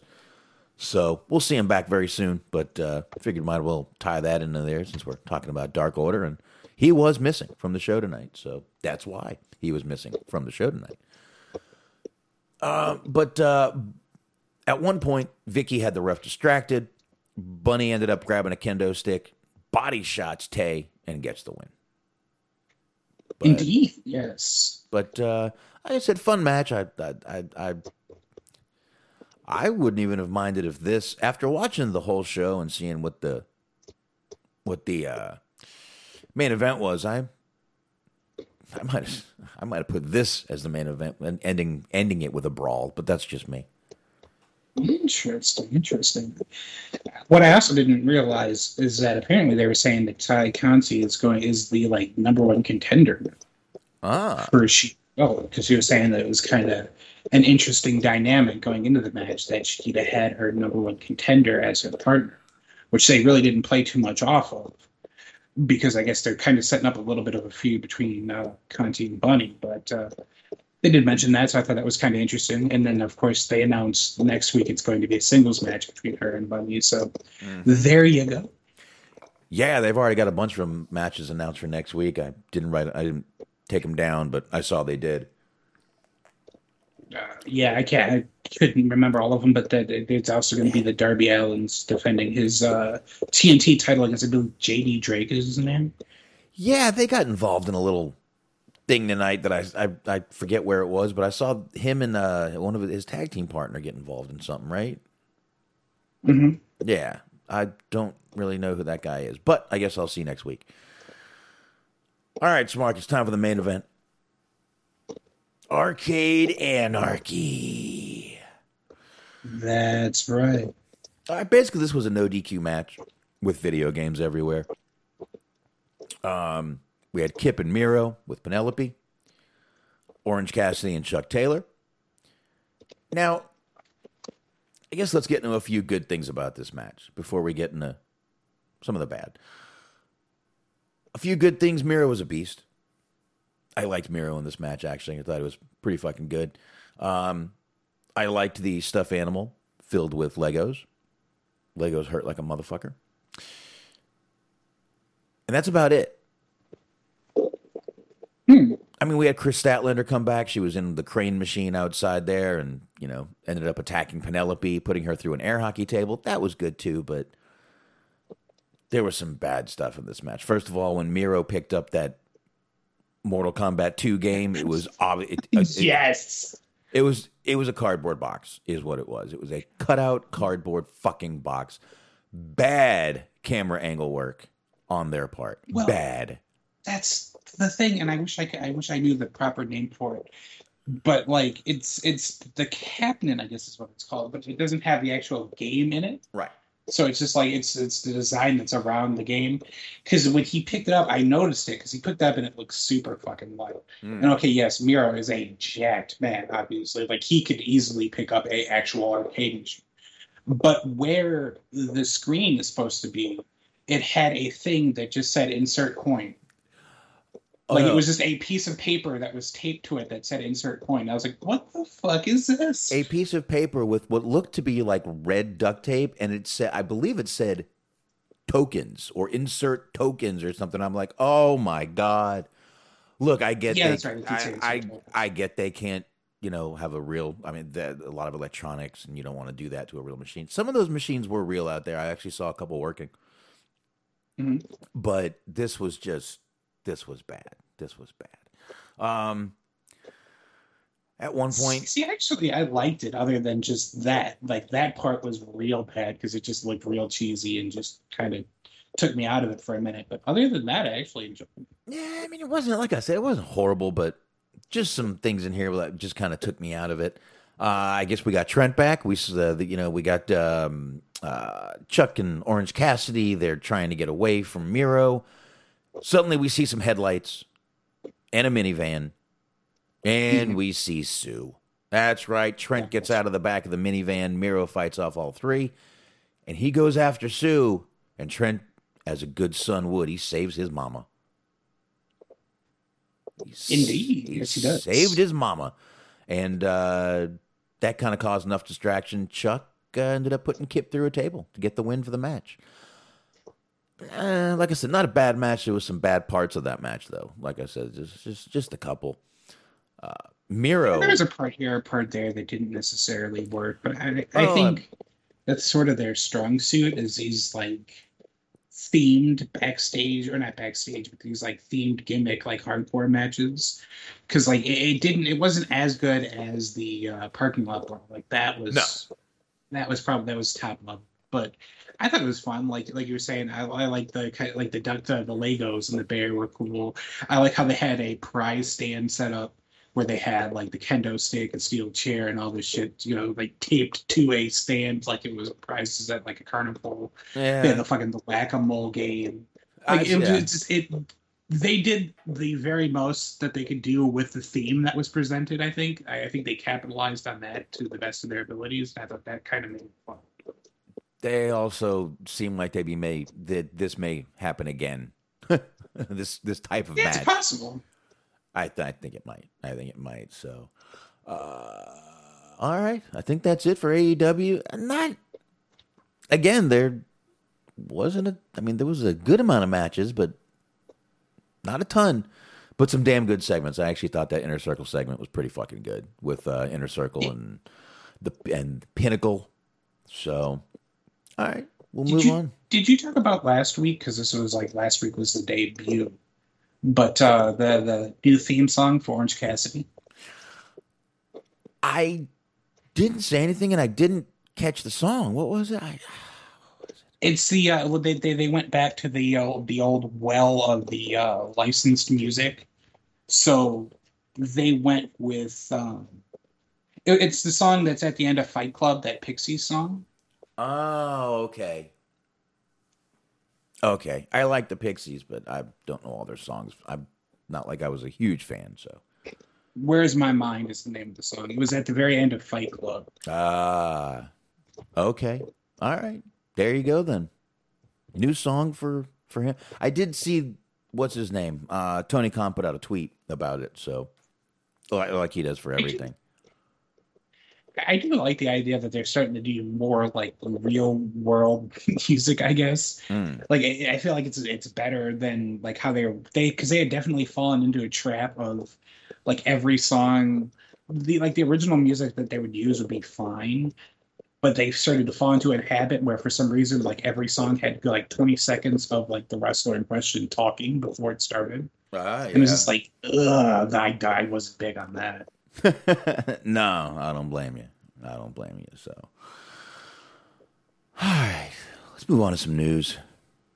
sure Move on to a little bit of news here. I will do a little AEW news right now. Um, AEW has announced a show that will be on April 9th in Jacksonville. It's a house show, non televised house show that they're going to do called The House Always Wins. Already got three matches announced for it Kenny Omega and Michael Nakazawa versus Matt Sydal and Mike Sydal. Cody Rhodes versus Ethan Page, and the Young Bucks and Brandon Cutler versus the Death Triangle. And Pac will be there. So Pac's still around. Maybe they're just taking a break for him to get him hyped up for this, but I don't know. But he's still he's still around because April 9th is right around the corner.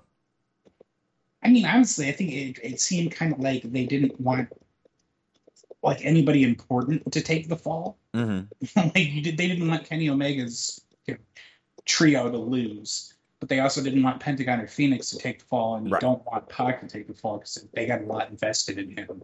Mm. So it's like, eh, I don't know, fucking put the other luchador out there and have him lose. Fuck it. Yeah, yeah, that might be exactly what they're doing, just trying to keep him strong for this. So there you go. You can always go to allelitewrestling.com and check out more information on this, of course. It's kind of cool though because it comes bundled in the pack, the house show that you're talking about, Mhm. with the uh, Dynamite ticket. So if you buy like, you get two two airings of Dynamite, I guess, two Dynamites, and then the house show. Yeah, it says you can get a combo here, ticket a combo of tickets here for the live event for the April 7th edition of Dynamite. Um, and then yeah, you'll also be able to go to the other shows. So eh, pretty good deal here, but hey, they're popping out their first house show, non-televised. I'm sure they're gonna not going to be televised but recorded. So there you go. And they're also advertising uh, Darby Allin defending the, the TNT Championship. The Pinnacle being advertised. MJF, Wardlow, all those guys. Britt Baker, Jade Cargill, Eddie Kingston's being advertised. Might be a cool little show. I'm sure we'll see some uh, clips coming out from uh, cell phones and shit. Sure. Yeah, I think it's interesting that they're you know starting to do house shows again. That that's kind of cool, and then also like that sets them up for the potential of when they start doing more house shows regularly of like an incentive if they decide to start doing their own network or they you know start adding more digital content or however you want to look at it like that. You know, you'll have stuff that you can actually go back and watch. You get extra shit. Yeah. Yeah, I don't know. So there we go. We got that. I was actually reading something. I apologize. Um, I know. But uh, all right, so there you go. House show. Y- you're right though. It is. It's interesting that they're the first ones to come out and do house shows. You know who's going to jump right back into those house shows now? Uh, I'm really curious about that though, because it seems like they're making a lot of money not doing house shows in the WWE. they are. And so, like, I wouldn't be surprised if they like, and they, they were cutting back even before the pandemic. So it's like it's gonna be very interesting to see what happens. Yeah, yeah, it definitely will be. It will be very interesting to see. So, um, all right, we're gonna get into a little bit of a bad subject here, a very bad subject actually. I'm not sure even what to say about it. There was a little incident that happened uh, a few days ago um, in Washington D.C. where a guy was nah, I'm, there's still stuff coming out about it, but it looks like an, uh, he was an Uber Eats driver.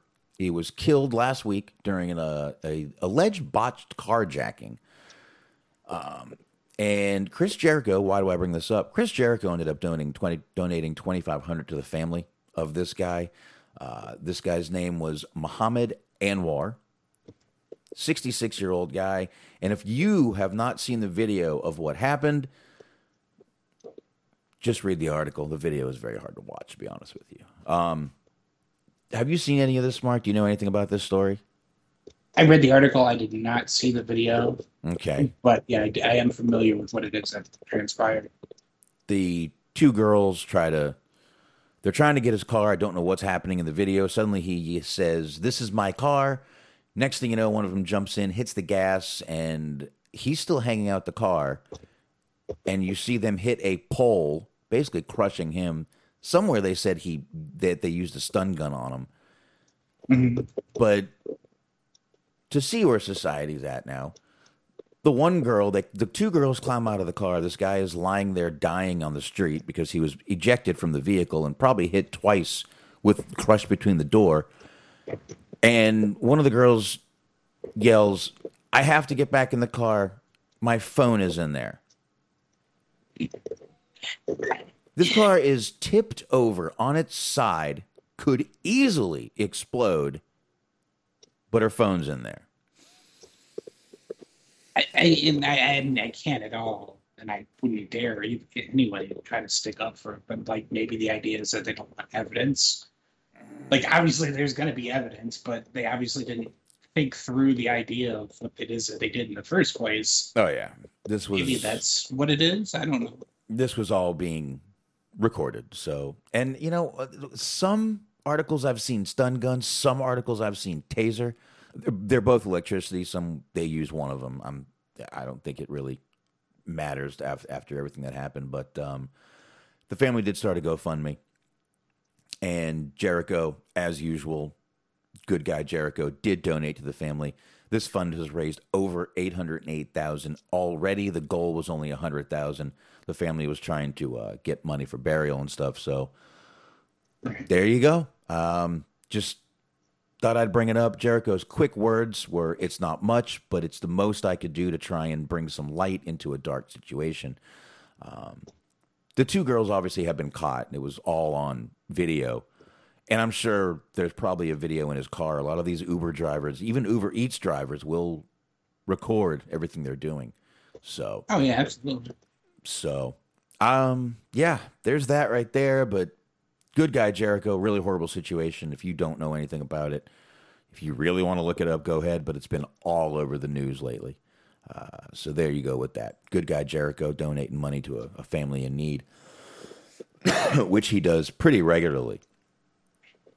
Pretty Oh regularly. yeah, absolutely. does. He, he, I mean, like almost any time there's a wrestler that needs help with like medical costs or whatever, he's usually at kind of the front line, always donating, sometimes anonymously, but it always usually ends up kind of getting traced back, I guess. But he's just, he's just always there to kind of help and do whatever it is that he can, sort of, you know, give back, considering all of what he's been given or what he's earned throughout his career and, and whatnot. And he was always there to help. Yeah, yeah, Jericho really is, and just uh, just a good guy overall. I, I I don't care who he has on his show. I don't care if it's left, right, middle. I don't care. None of that matters to me.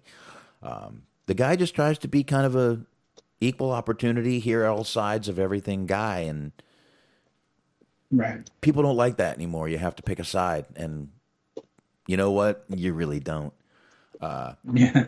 You really don't. It, it is okay to step outside the echo chamber. It really is. Yeah, you don't have to, you know, slap a label on your head and and live with either one your whole life. You can just be you.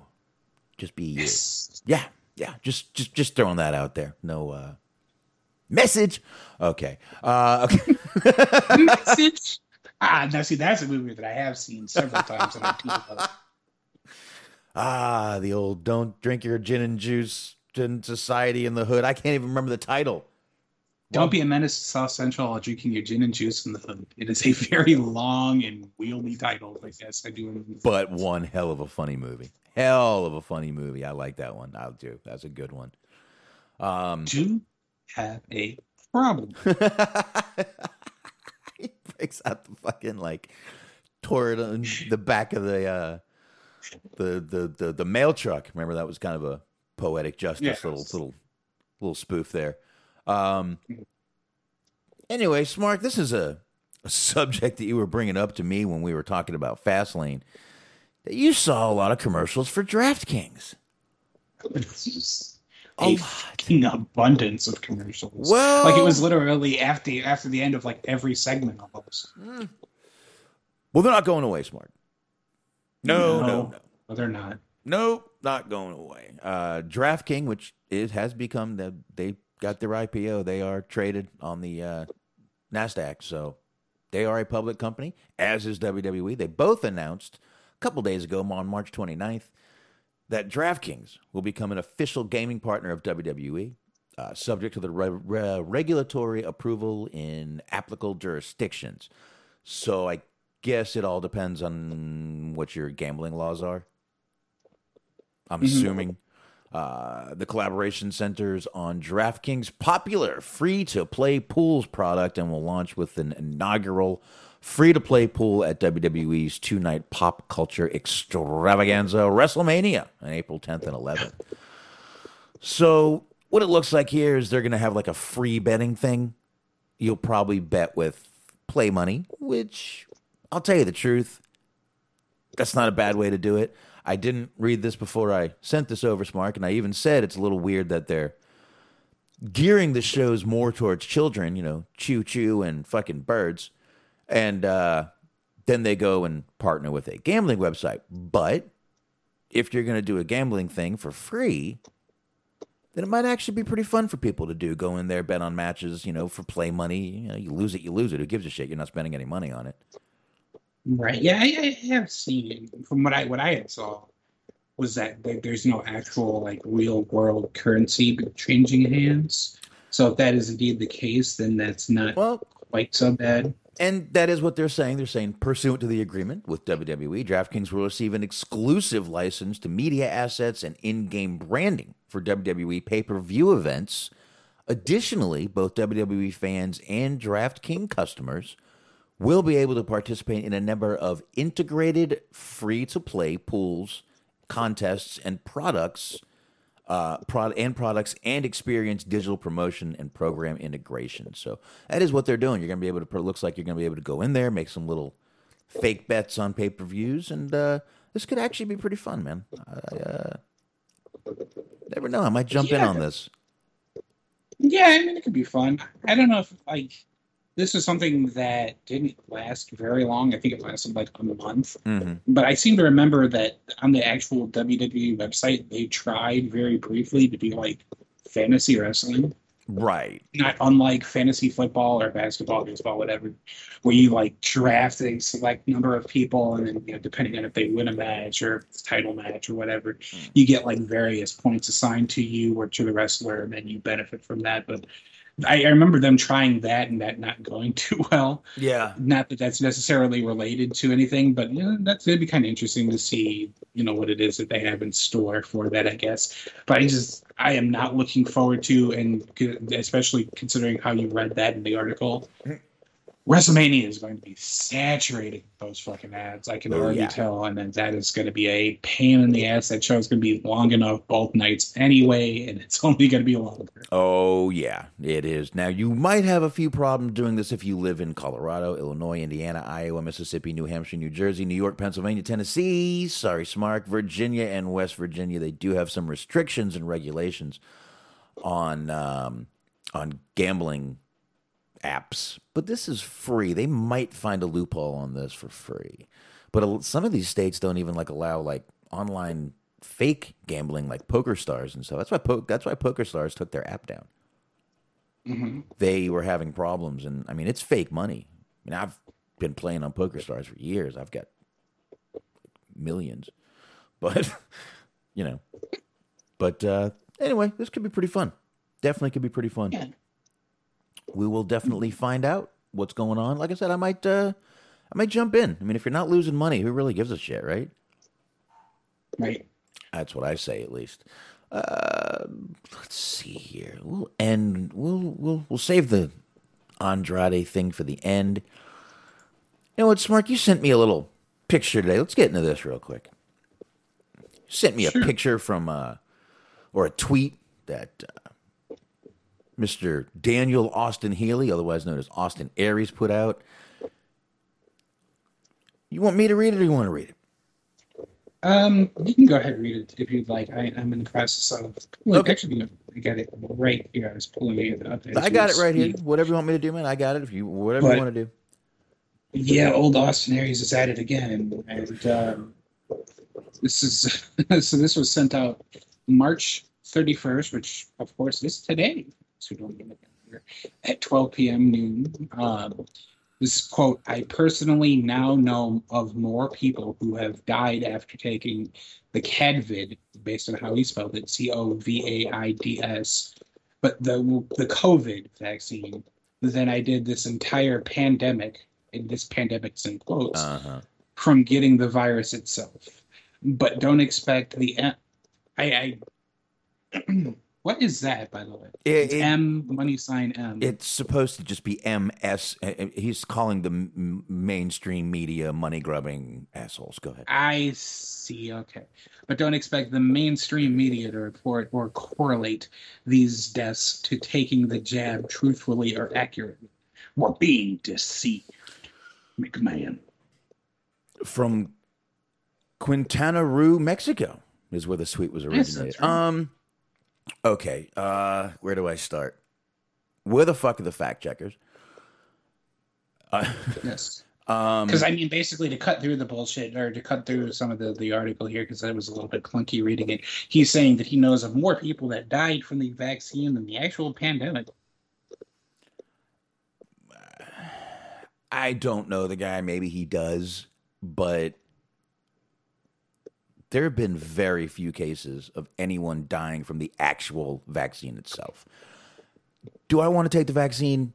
I really don't right now. To be honest with you, I don't need it right now. I'm relatively healthy. I'm. I mean, my kids have been.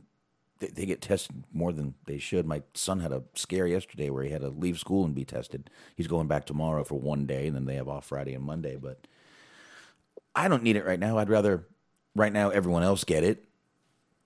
I'll see what happens. I will eventually. I'm not anti-vax at all. I do like to wait on things. I don't know where you're at on the whole vax thing, smart, but I think this guy's a fucking idiot, and I think he's one of those Q members, dude. Hmm. Possibly, might want to call the FBI and say, "Hey, there's this guy. I know a And I mean- guy." That's the thing. It's like I would be lying if I said I wasn't apprehensive about getting the vaccine. But, You know, I, I don't blame anybody who is apprehensive about getting the vaccine. Because it's like you know you just you don't know. You mm-hmm. don't know what potential side effects there might be or what you might potentially open yourself up to. I, I don't blame anybody for being cautious. But to sit out there and say that the vaccine has caused more people to die than the pandemic itself or that you know of more people that have died from the vaccine than the pandemic is a little bit irresponsible. It's like it's kind of some wild shit, especially when you don't provide any sort of actual facts to that statement. Right. Number one. Number two. I mean, th- th- I guess the good thing is no one really takes Austin Aries seriously. Um, if you look at the bottom, I'm not. I mean, you took this at noon. Looks like this pic. This came out. I don't know when he tweeted this, but three retweets, 150 quote tweets, and 21 likes. Ah. if he's only getting 100 And people, a couple hundred, uh, maybe that's good. Well, that's the thing is that actually he, after he sent this tweet, uh, or like after it became sort of news that he tweeted this out, he caught a lot of shit from a lot of people. Good. and basically and, oh yeah no yeah definitely good but basically he just like he took an l of like low-key size proportions of just people making fun of him and calling him an idiot and saying that he has no facts to support this and so on and so forth but after the fire he's he- long story short is that he's apparently deleted his twitter after all this Ah. so like it did catch a little bit of steam, but then after he got tired of, I guess, fighting with people online, just deleted his shit. So he's going off the grid now. He's going to join Jesse Ventura in whatever bunker he's residing in at the moment. Well, I mean, even Jesse Ventura's backed off of some of his crazy shit. This is, I mean, I don't. He just can't peddle it anymore because it, it's, you know, now if you believe in any conspiracy theory, you're a crazy, whacked out, maybe taken off of social media. But I mean, this is this again. I am 100% not anti-vax. Actually, my parents have been waiting and trying to get the um trying to get the shot and uh but they're out in the country so it's going to take a little longer for it to get out there but they're waiting to get it i'm not anti-vax i also have no problem I, I have no problem with anyone that's like you said a little you know cautious about getting it complete anti-vax people i got a fucking problem with i do I do. My my my wife's sister is a complete anti-vaxer. You just you actually kind of just touched on something that I didn't even, that I didn't necessarily even realize Mm. is like we got to do something about like conspiracy theories because at one point conspiracy theories used to be fun. Like what the fuck happened? Whereas like you know people are like ah is Bigfoot real? Is Bigfoot not real? Like we we we've gone from that to just being like on the way more sinister side of things. People only want to hear one side. Again, you're you're either this or you're that. You either believe this or you believe that. You believe what I believe or you don't. It's kind of where we are now. Kind of where we are. Um, so I a, a good. I hope he keeps his Twitter deleted. He doesn't need to be putting shit like this out, this out. So awesome, and it, and I, I guess Sean Ross Sapp. Everyone said he was the reason that he deleted that Austin Aries deleted his Twitter. I don't know about that. Please, no one cares about Sean Ross Sapp. But anyway, um, there you Yeah. go. There you go. Austin Aries once again being an asshole, um, in uh, an Aries asshole to keep the double A's going. like I just I don't think that I like I wouldn't feel very good in in my belief. Like I stand up for having your own opinions, your own thoughts, your beliefs, and whatnot. But I don't know if I like stood on a hill and decided that it was going to be the hill that I died on, and I look at like I look to the, my left and I look to my right, and the only other person I see is low key. Like I feel like I would just slowly start stepping down from that hill. Well, I mean, put it this way. Listen, if if, if you have differ, differing opinions and both have facts for and against, or you know, vice versa, however it is, that's fine. But when you just put out a statement like this, like more people have died from getting the vaccine than all right, more people you know, this is still irresponsible to put out. You've got no facts behind it. It's an opinion. You're welcome to your opinions, but try to have some facts with them so people aren't laughing at you like exactly what the fuck happens, Mark. Mhm. So, all right. So yeah, Austin Aries, asshole. And there you go. Triple A, Austin asshole Aries. I like it. I like it. Sasha Baron Corbin. There you go. You know what, Mark? Let's uh, let's do this little. Now we've been talking for a couple of weeks here, Smark, about um, WWE moving the show to Tuesday nights. WWE may not have confirmed it, but Variety has confirmed that uh, WWE and NBC Universal, which is USA Network, have re signed a new multi year deal to keep NXT on the network, and they will be moving to Tuesday nights. According to Variety, actually, this was a WWE executive vice president of global talent who confirmed this. Uh, actually, I'm sorry, this was Mr. Levesque that confirmed this. Old Triple H himself confirmed this that they are going to uh, move. Good move. Here's, I guess I'll read Triple H's quick little. Get this fucking ad out of my way. Triple H's little quick comment here to them, his little quote. We now feel like we're in a good place where we can move that consistent fan base over to Tuesdays, Levesque said. We believe they'll follow us. That way we can grow the brand more given the lead in from Monday Night Raw, which we've seen in the past. Have we? Who's we? Which, by the by, I believe that the Raw ratings were 1.7 million this week. So Yeah, this is a little a little gaslighting here from old Levesque. Who's we? Who who's seen this? Um I do think this is going to be a good move for them. I think we're gonna, like I said, I'm gonna. I I think we need to give it a month before we start really getting deep into the ratings and seeing if they've come back or come out from the you know, the kind of slump they've been in with ratings on NXT. But uh, yeah, I mean, we've we, we've talked this to death, but now it is confirmed. It is going to be on Tuesday nights, and uh, there you go, beginning April thirteenth. So coming up very soon, we're going to get the first show. They're incredible. I mean, I'll, I'll give them credit. They're they're incredibly smart with how it is that they decide to position themselves and word things. And because okay, like we've we've talked about this time and time again. It, they didn't move to Tuesdays because of the NXT AEW. They moved because of hockey. Right. That that's like the actual reason.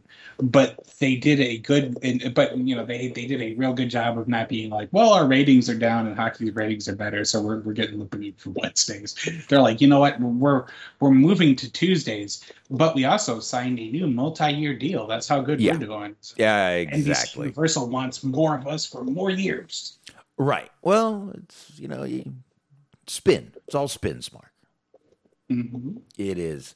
Um. Anyway, from one promotion to another, Smart. Why don't you uh, you got this Lucha Underground story pulled up? Yeah, I do. It will take but a second. This is uh, from Wrestling Inc. Yeah, and then we'll knock out the. Time. Oh, I'm sorry. That's then we'll knock out this little uh, Andrade story and uh, little highlights from the interview, and we'll roll out of here.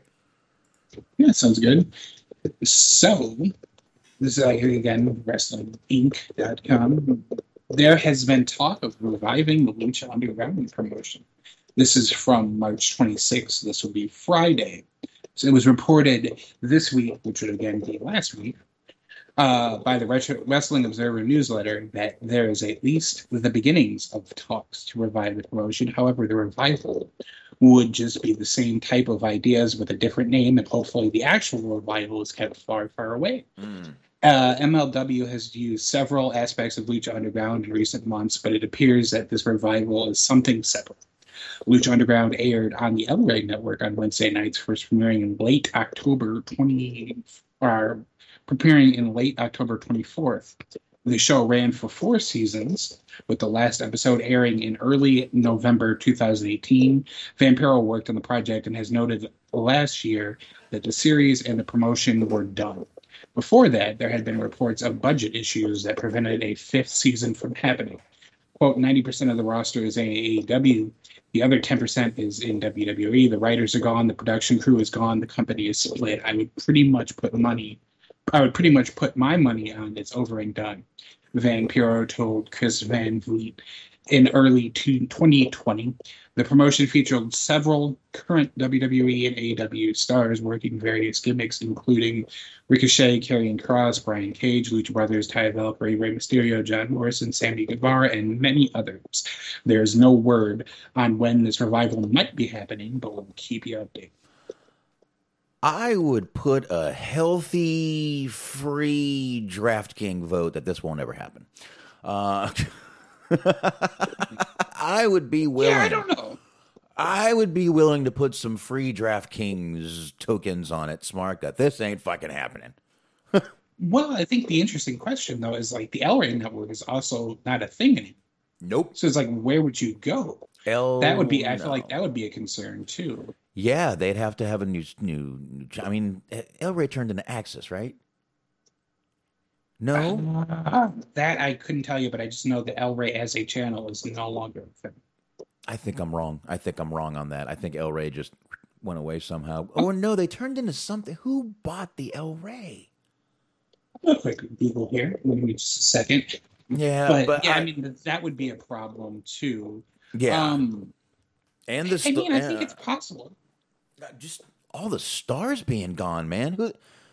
It's basically have whole new, all new storylines, all new stars, all new everything. And God, if you don't get Dario back, fuck that. It ain't the same fucking show without Dario there, Dario Cueto. Uh uh So That's why I wanted to come back. Honestly, it's just my selfish reason of I just want more Dario. I feel like that kind of is what this lives and dies on. If you do not have Dario, you do not have me, and I feel like you don't have a lot of other people. right, okay. Anth- uh, Anthem, where Impact they bought AXS. That's that's how Impact got off, back on the air. They bought their own station. Uh, and-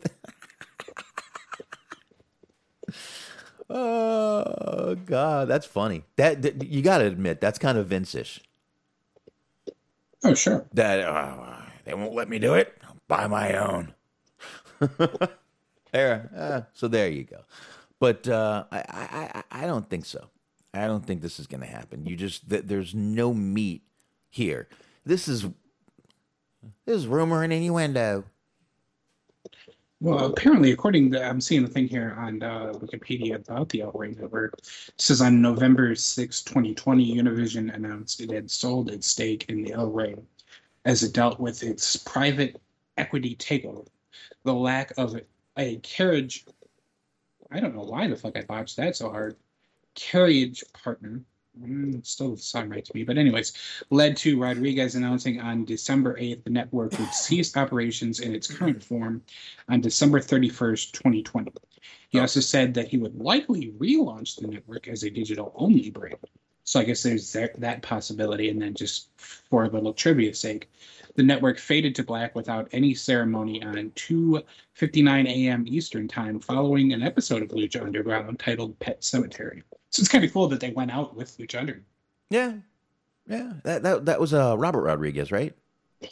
Yeah. Okay, there you go. All right, there you go. Oh, Sasha Baron Corbin pops up the TNA rating 38,000, 38K.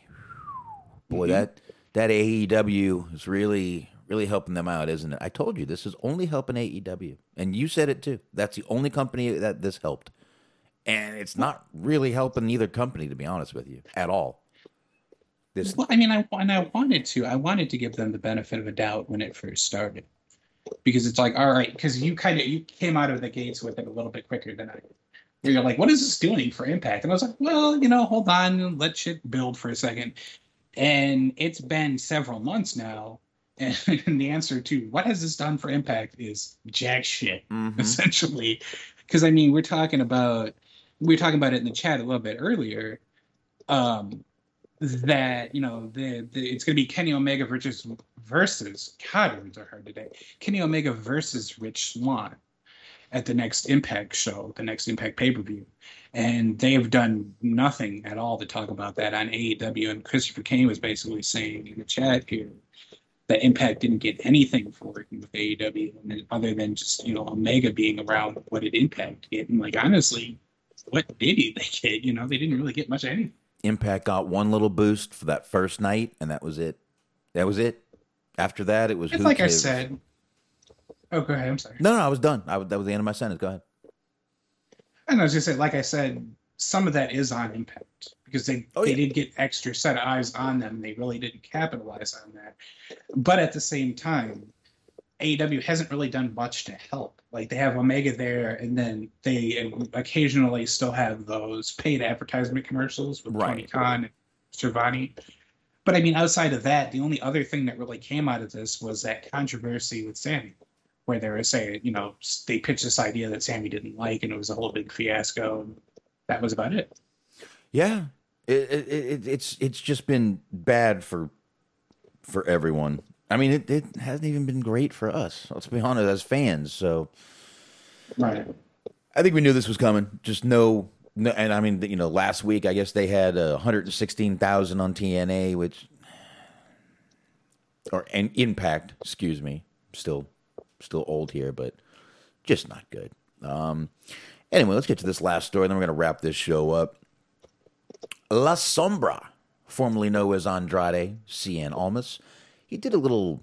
Uh, they're calling it a shoot interview with uh, Hugo Savinovich. That's his name, right? Savinovich. Hugo Savinovich. There you go. Old Hugo son of a bitch, as they like to call him on in in your head. Ah, there you go. This was a couple days ago. This was March 29th. But um, he was pretty honest on this show about some of his time at WWE. I have a few just quick takeaways, not not reading any quotes or anything. Um, he told old Hugo that he walked away from a three million dollar a year contract. Wow, that really is someone who cares more about the the actual doing the wrestling instead of just taking money from a company because he could have just taken money from him for a long, long, long time. So, Three million dollars, Mark. That's not bad. Now he looks like he took time off for an eye injury with WWE's permission, but was never reincorporated into the booking plans once he was cleared. Right. Kept coming? Oh, is that what it was? Yeah, yeah. He's he's done another interview where he said that. Okay. He continuously came into work and saw others being used on TV while he sat in catering. He did say at one point, I, I did read that he said that like Triple H didn't even know he was ready to go, and he's he at one point was like, "I've been ready." Here, right here. Turns out Andrade was medically cleared for three months before Vince McMahon realized Andrade was available, and it was Triple H, not Vince, that realized it. Uh, other talent and producers would ask Andrade, "What's going on? Why isn't he being used?" Andrade says, "Well, he thinks his English may have been an issue. He didn't see Oscar being sidelined the way he was, so he doesn't buy the language barrier as an excuse."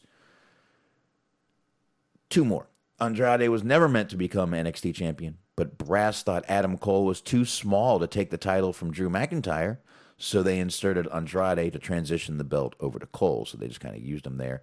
And Andrade th- did thank Triple H and Vince for the opportunity at WWE, but man, this is another guy who every every time he came out to the ring, everyone fucking loved him. Great, awesome, talented. How can you not find something for this guy? Number one, how can you if if he's coming to work, wouldn't you think he was cleared? Number one. Number two, wouldn't the guy who's clearing him let you know he was cleared? Isn't there some sort of channel of communication or protocol to do that? I would think in a company like this there was. I could be wrong. Right. Yeah, it, it kind of reminds me of like you remember the end days, the, like the final days of WCW, where there was a lot of people that were talking about shoot interviews where they just kept getting checks from them because they didn't even realize that they were on their payroll. Hmm.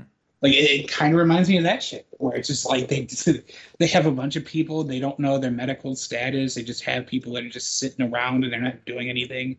They don't even know they exist almost. Like it's it's interesting. Yeah, it really is. It, it, it is interesting. It does, but it's just like, and, and Sasha Baron Corbin saying some of this was mistranslated. I don't think maybe some of this was, but I guess we'll see. Um, with what was and what wasn't. Again, these were just some takeaways that was straight from uh, Dirt Sheet Radio. So there you go. But yeah, I mean, just again, I I would think there's some sort of protocol to follow, you know, chain of command, if you will, that okay, well the doctor clears you and then he what I would assume does paperwork which goes to someone someone knew he was cleared. That's all I'm saying. Someone knew he was cleared and just decided not to use him. I don't know if they were punishing him for what uh, Charlotte. I don't know why they would punish him for Charlotte. Maybe they- they were tired of the like Weeb says the pictures of pretty much him getting almost getting head in every picture with Charlotte. Maybe that did it. I- hey, got to get some when you can, you know. But I don't know. I- I, just think this guy was incredibly talented, and they have. Uh, we talked about it the other night. They did give him his release, and it's going to be three months minimum before we can see him anywhere. I'm- I'm sure they did the old 90 day non compete, so we'll see him pop up somewhere soon. I'm I'm thinking. he, he's like according to again these the translations from these interviews some of some i was seeing some of the other excerpts 'cause he's been doing sort of almost kind of a press tour i guess for lack of a better term was that basically like every company that matters has reached out to him Ah, so like you know we're talking about you know like the, he didn't mention anybody by by name but he has said that pretty much every company has reached out to him. So like yeah AEW New Japan that kind of thing. He was he was talking about basically that there's a bidding war for his services in Mexico obviously which is you know where he kind of cut his teeth I guess. Uh, so yeah he's he's got a lot of opportunities. It's sort of a matter of you know what he wants to do and when and working out the logistics and all of that Yeah, and that 90 days. So we will find out what happened there. But you know what, Smark? We have actually one more thing, and you sent me a video, and I forgot to play it. Um, I guess Asuka was on Up, Up, Down, Down. This was right after she got her teeth kicked out by Shayna. Is what it's looking like. Okay. Um, let's go ahead and play it real quick. Give me one sec. Move my water. Get some volume. Let's hope this plays. Let's do this. Speaking of smiles, how is your tooth? Okay? It's terrible, terrible, no. terrible, terrible. No. No, uh, I have still temporary teeth. Mm-hmm. Then uh, I'm busy uh, going to the dentist to fix them. Mm-hmm. So, for example, I uh, so the dentist checked my teeth and I took a, a X-ray. Then one week later, I uh, so that dentist posed to me go to the another dentist. Ah, Yes. Then, then um, one week later, I went to both dentists. Both dentists again. Then, in the end, I had to go to three different dentists. what? What? So many. So many. I'm so busy. So the the dentist said, uh, you can get new teeth six months from now. Six months? yeah, That's Yeah. so long. so long. Yeah, this is because um, my bone so was broken. Oh, your, Fracture. your gums. Yeah, gums. Yeah, yeah, yeah. Um, Ah. bones. I, I don't know. Team Yeah. bone. You fracture, Yeah. but not pain. No pain. So I, I'm healthy. It's no problem. But good. Long. Yeah, it was scary. yeah. Oh, I'm I'm glad you're you're getting better. I'm glad. I feel better. Yeah. Xavier has that look like he wants to call Brad Maddox and grab a camera. Um, first of all, Do, doing a little bit of a sequel. um, I'm just saying, Asuka's adorable talking here. Absolutely, just fucking adorable watching this. But yeah, he's got that look. He's got that smile going. Yeah, yeah. But uh, man, three dentists, and man, that almost took six months. I'm glad she went and found a new dentist. Obviously, when she was doing two dentists, it was the dentist and the dental surgeon. I would figure. Not all dentists are dental surgeons. Guess that. I can't contribute anything to that. I haven't been to a dentist in fucking forever. Oh, I hate going to the fucking dentist. Dude. Hate it. Hate it. I do not go very much. I'm. I need. I should go more. I have actually pretty shitty teeth. Nice. I mean, I, I mean, I just do Yeah. my best with just you know, staying on top of brushing and all that kind of shit. But you know, I haven't gone quite a while either. I've. You know what? I'll, I'll tell you one of my bad habits. I don't brush at night, and I haven't since I was a kid. Hmm. And you want to know something though? What's up? Knock on wood. Never had a cavity in my life. I don't think I have either. Ah, there you go. I, Actually, I, I, I, take that back. I think I did because I had a filling pull. only thing I've ever only only surgery I've ever had is my wisdom teeth pulled. Dental surgery. That's Yeah, it. I've been super happy to be able to have avoided that so far. They thought that's what was causing my cluster headaches before I was before I mean this was before I was diagnosed. They thought I was just getting migraines. So Oh, I spent seven hundred dollars. The insurance took care of the rest. I spent seven hundred dollars on getting dental surgery that did nothing. The only thing that it, it, it literally, I was having the headaches during the pain, like recovering. They mm-hmm. literally, when I went to work the next day, they were like, "Go home. You look like hell." My face was swollen from the surgery. 'Cause I went, I went to work the next day, and they were like, "No, no, no, go." They didn't even let me come in the building. They were like, "Just leave, go."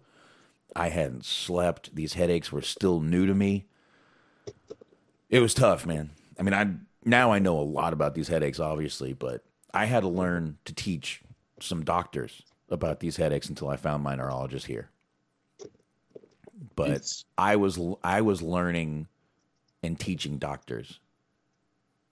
So that was scary. All right. Oh, yeah, absolutely. As as real quick aside from that, I, 'cause I did mention that I had a filling because I had the I had the silver, the silver tooth. Right. You know, that's the silver filling.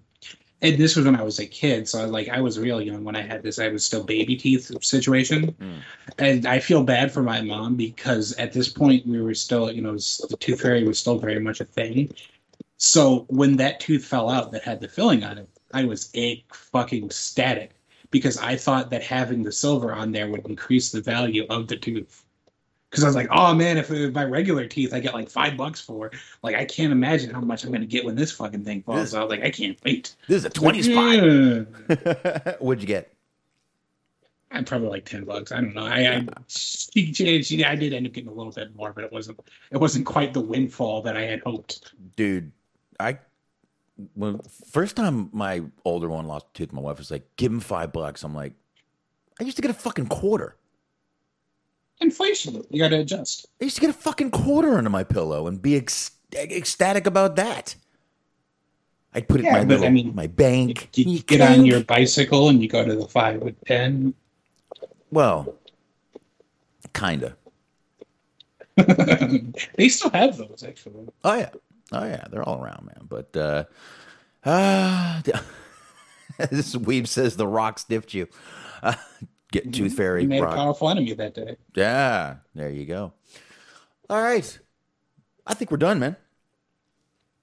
Sounds like it. Yeah, I think so. All right, let me get a little bit of music rolling behind us. Our usual take your drunken ass home, playing in the background as we do the ending plugs, which of course starts out with the high marks. That's Cheese Man, that's Mojo, that's G Wiz, and G Wiz. You should be checking them out right over there on the Mixlr.com slash Metal Mitt Network. Double those T's when you're typing Mitt, and uh, you can check them out Sundays, 8:30 p.m. Eastern Time. Check out the high marks. And of course, we got Bobby Anthem, Bobby Blade. You can find them on all the usual podcast platforms. The Inhuman Experience. Subscribe. You want to be ready when they come back, or just go subscribe and binge listen. That's what I would do if I was you. Uh, go do that. And we've got the Everything Unscripted Wrestling podcast. Once again, all the usual podcast platforms. And you can catch them on Blog Talk Radio. Just start typing the name in Blog Talk. It will not let you finish everything unscripted wrestling. And of course, shout out to Stephen Millan sharing the show. Much appreciated. Find him over there on the letterboxd, B-O-X-D.com slash Stephen Millan. There's two L's in Millan. And you can always find us on YouTube, Stitcher, iHeart, Spotify, Google, Spreaker. Yeah, I don't know if I said YouTube, Anchor. And of course, you can find us right here. Mixlr.com slash Dirt Sheet Dudes. Go. Yes, sir. Mondays, 8.30 on the Metal Mitt Podcast Network right here on the Mixlr device. Be sure to check out our main man, Cheese Man, Cheese Master, Cheese on Sports, also on the Metal Mitt Podcast Network. But be sure to, 10.30 a.m. Sundays, spend your Sundays with the Modex and Machine Guns, Mojo and Dirk, and last but never, ever, ever least, be sure to check out our friends at Planet Art. It's the Planet Tour podcast with Bobby Anthem, Papa Dave Sincere, and Yuck Nasty. All 16 episodes are available for your listening pleasure, as well as season two. So be sure to be subscribed because you want to be prepared. Always be prepared. Be a Boy Scout and be a subscriber to Planet Tour. There you go. Get there while you can. The place fills up quick. All right. That's it. On that note, you know we're going to be right here Friday, right here on Mixlr.com slash Dirt Sheet Dudes. On that note, smart. Appreciate you hanging. See ya! Peace.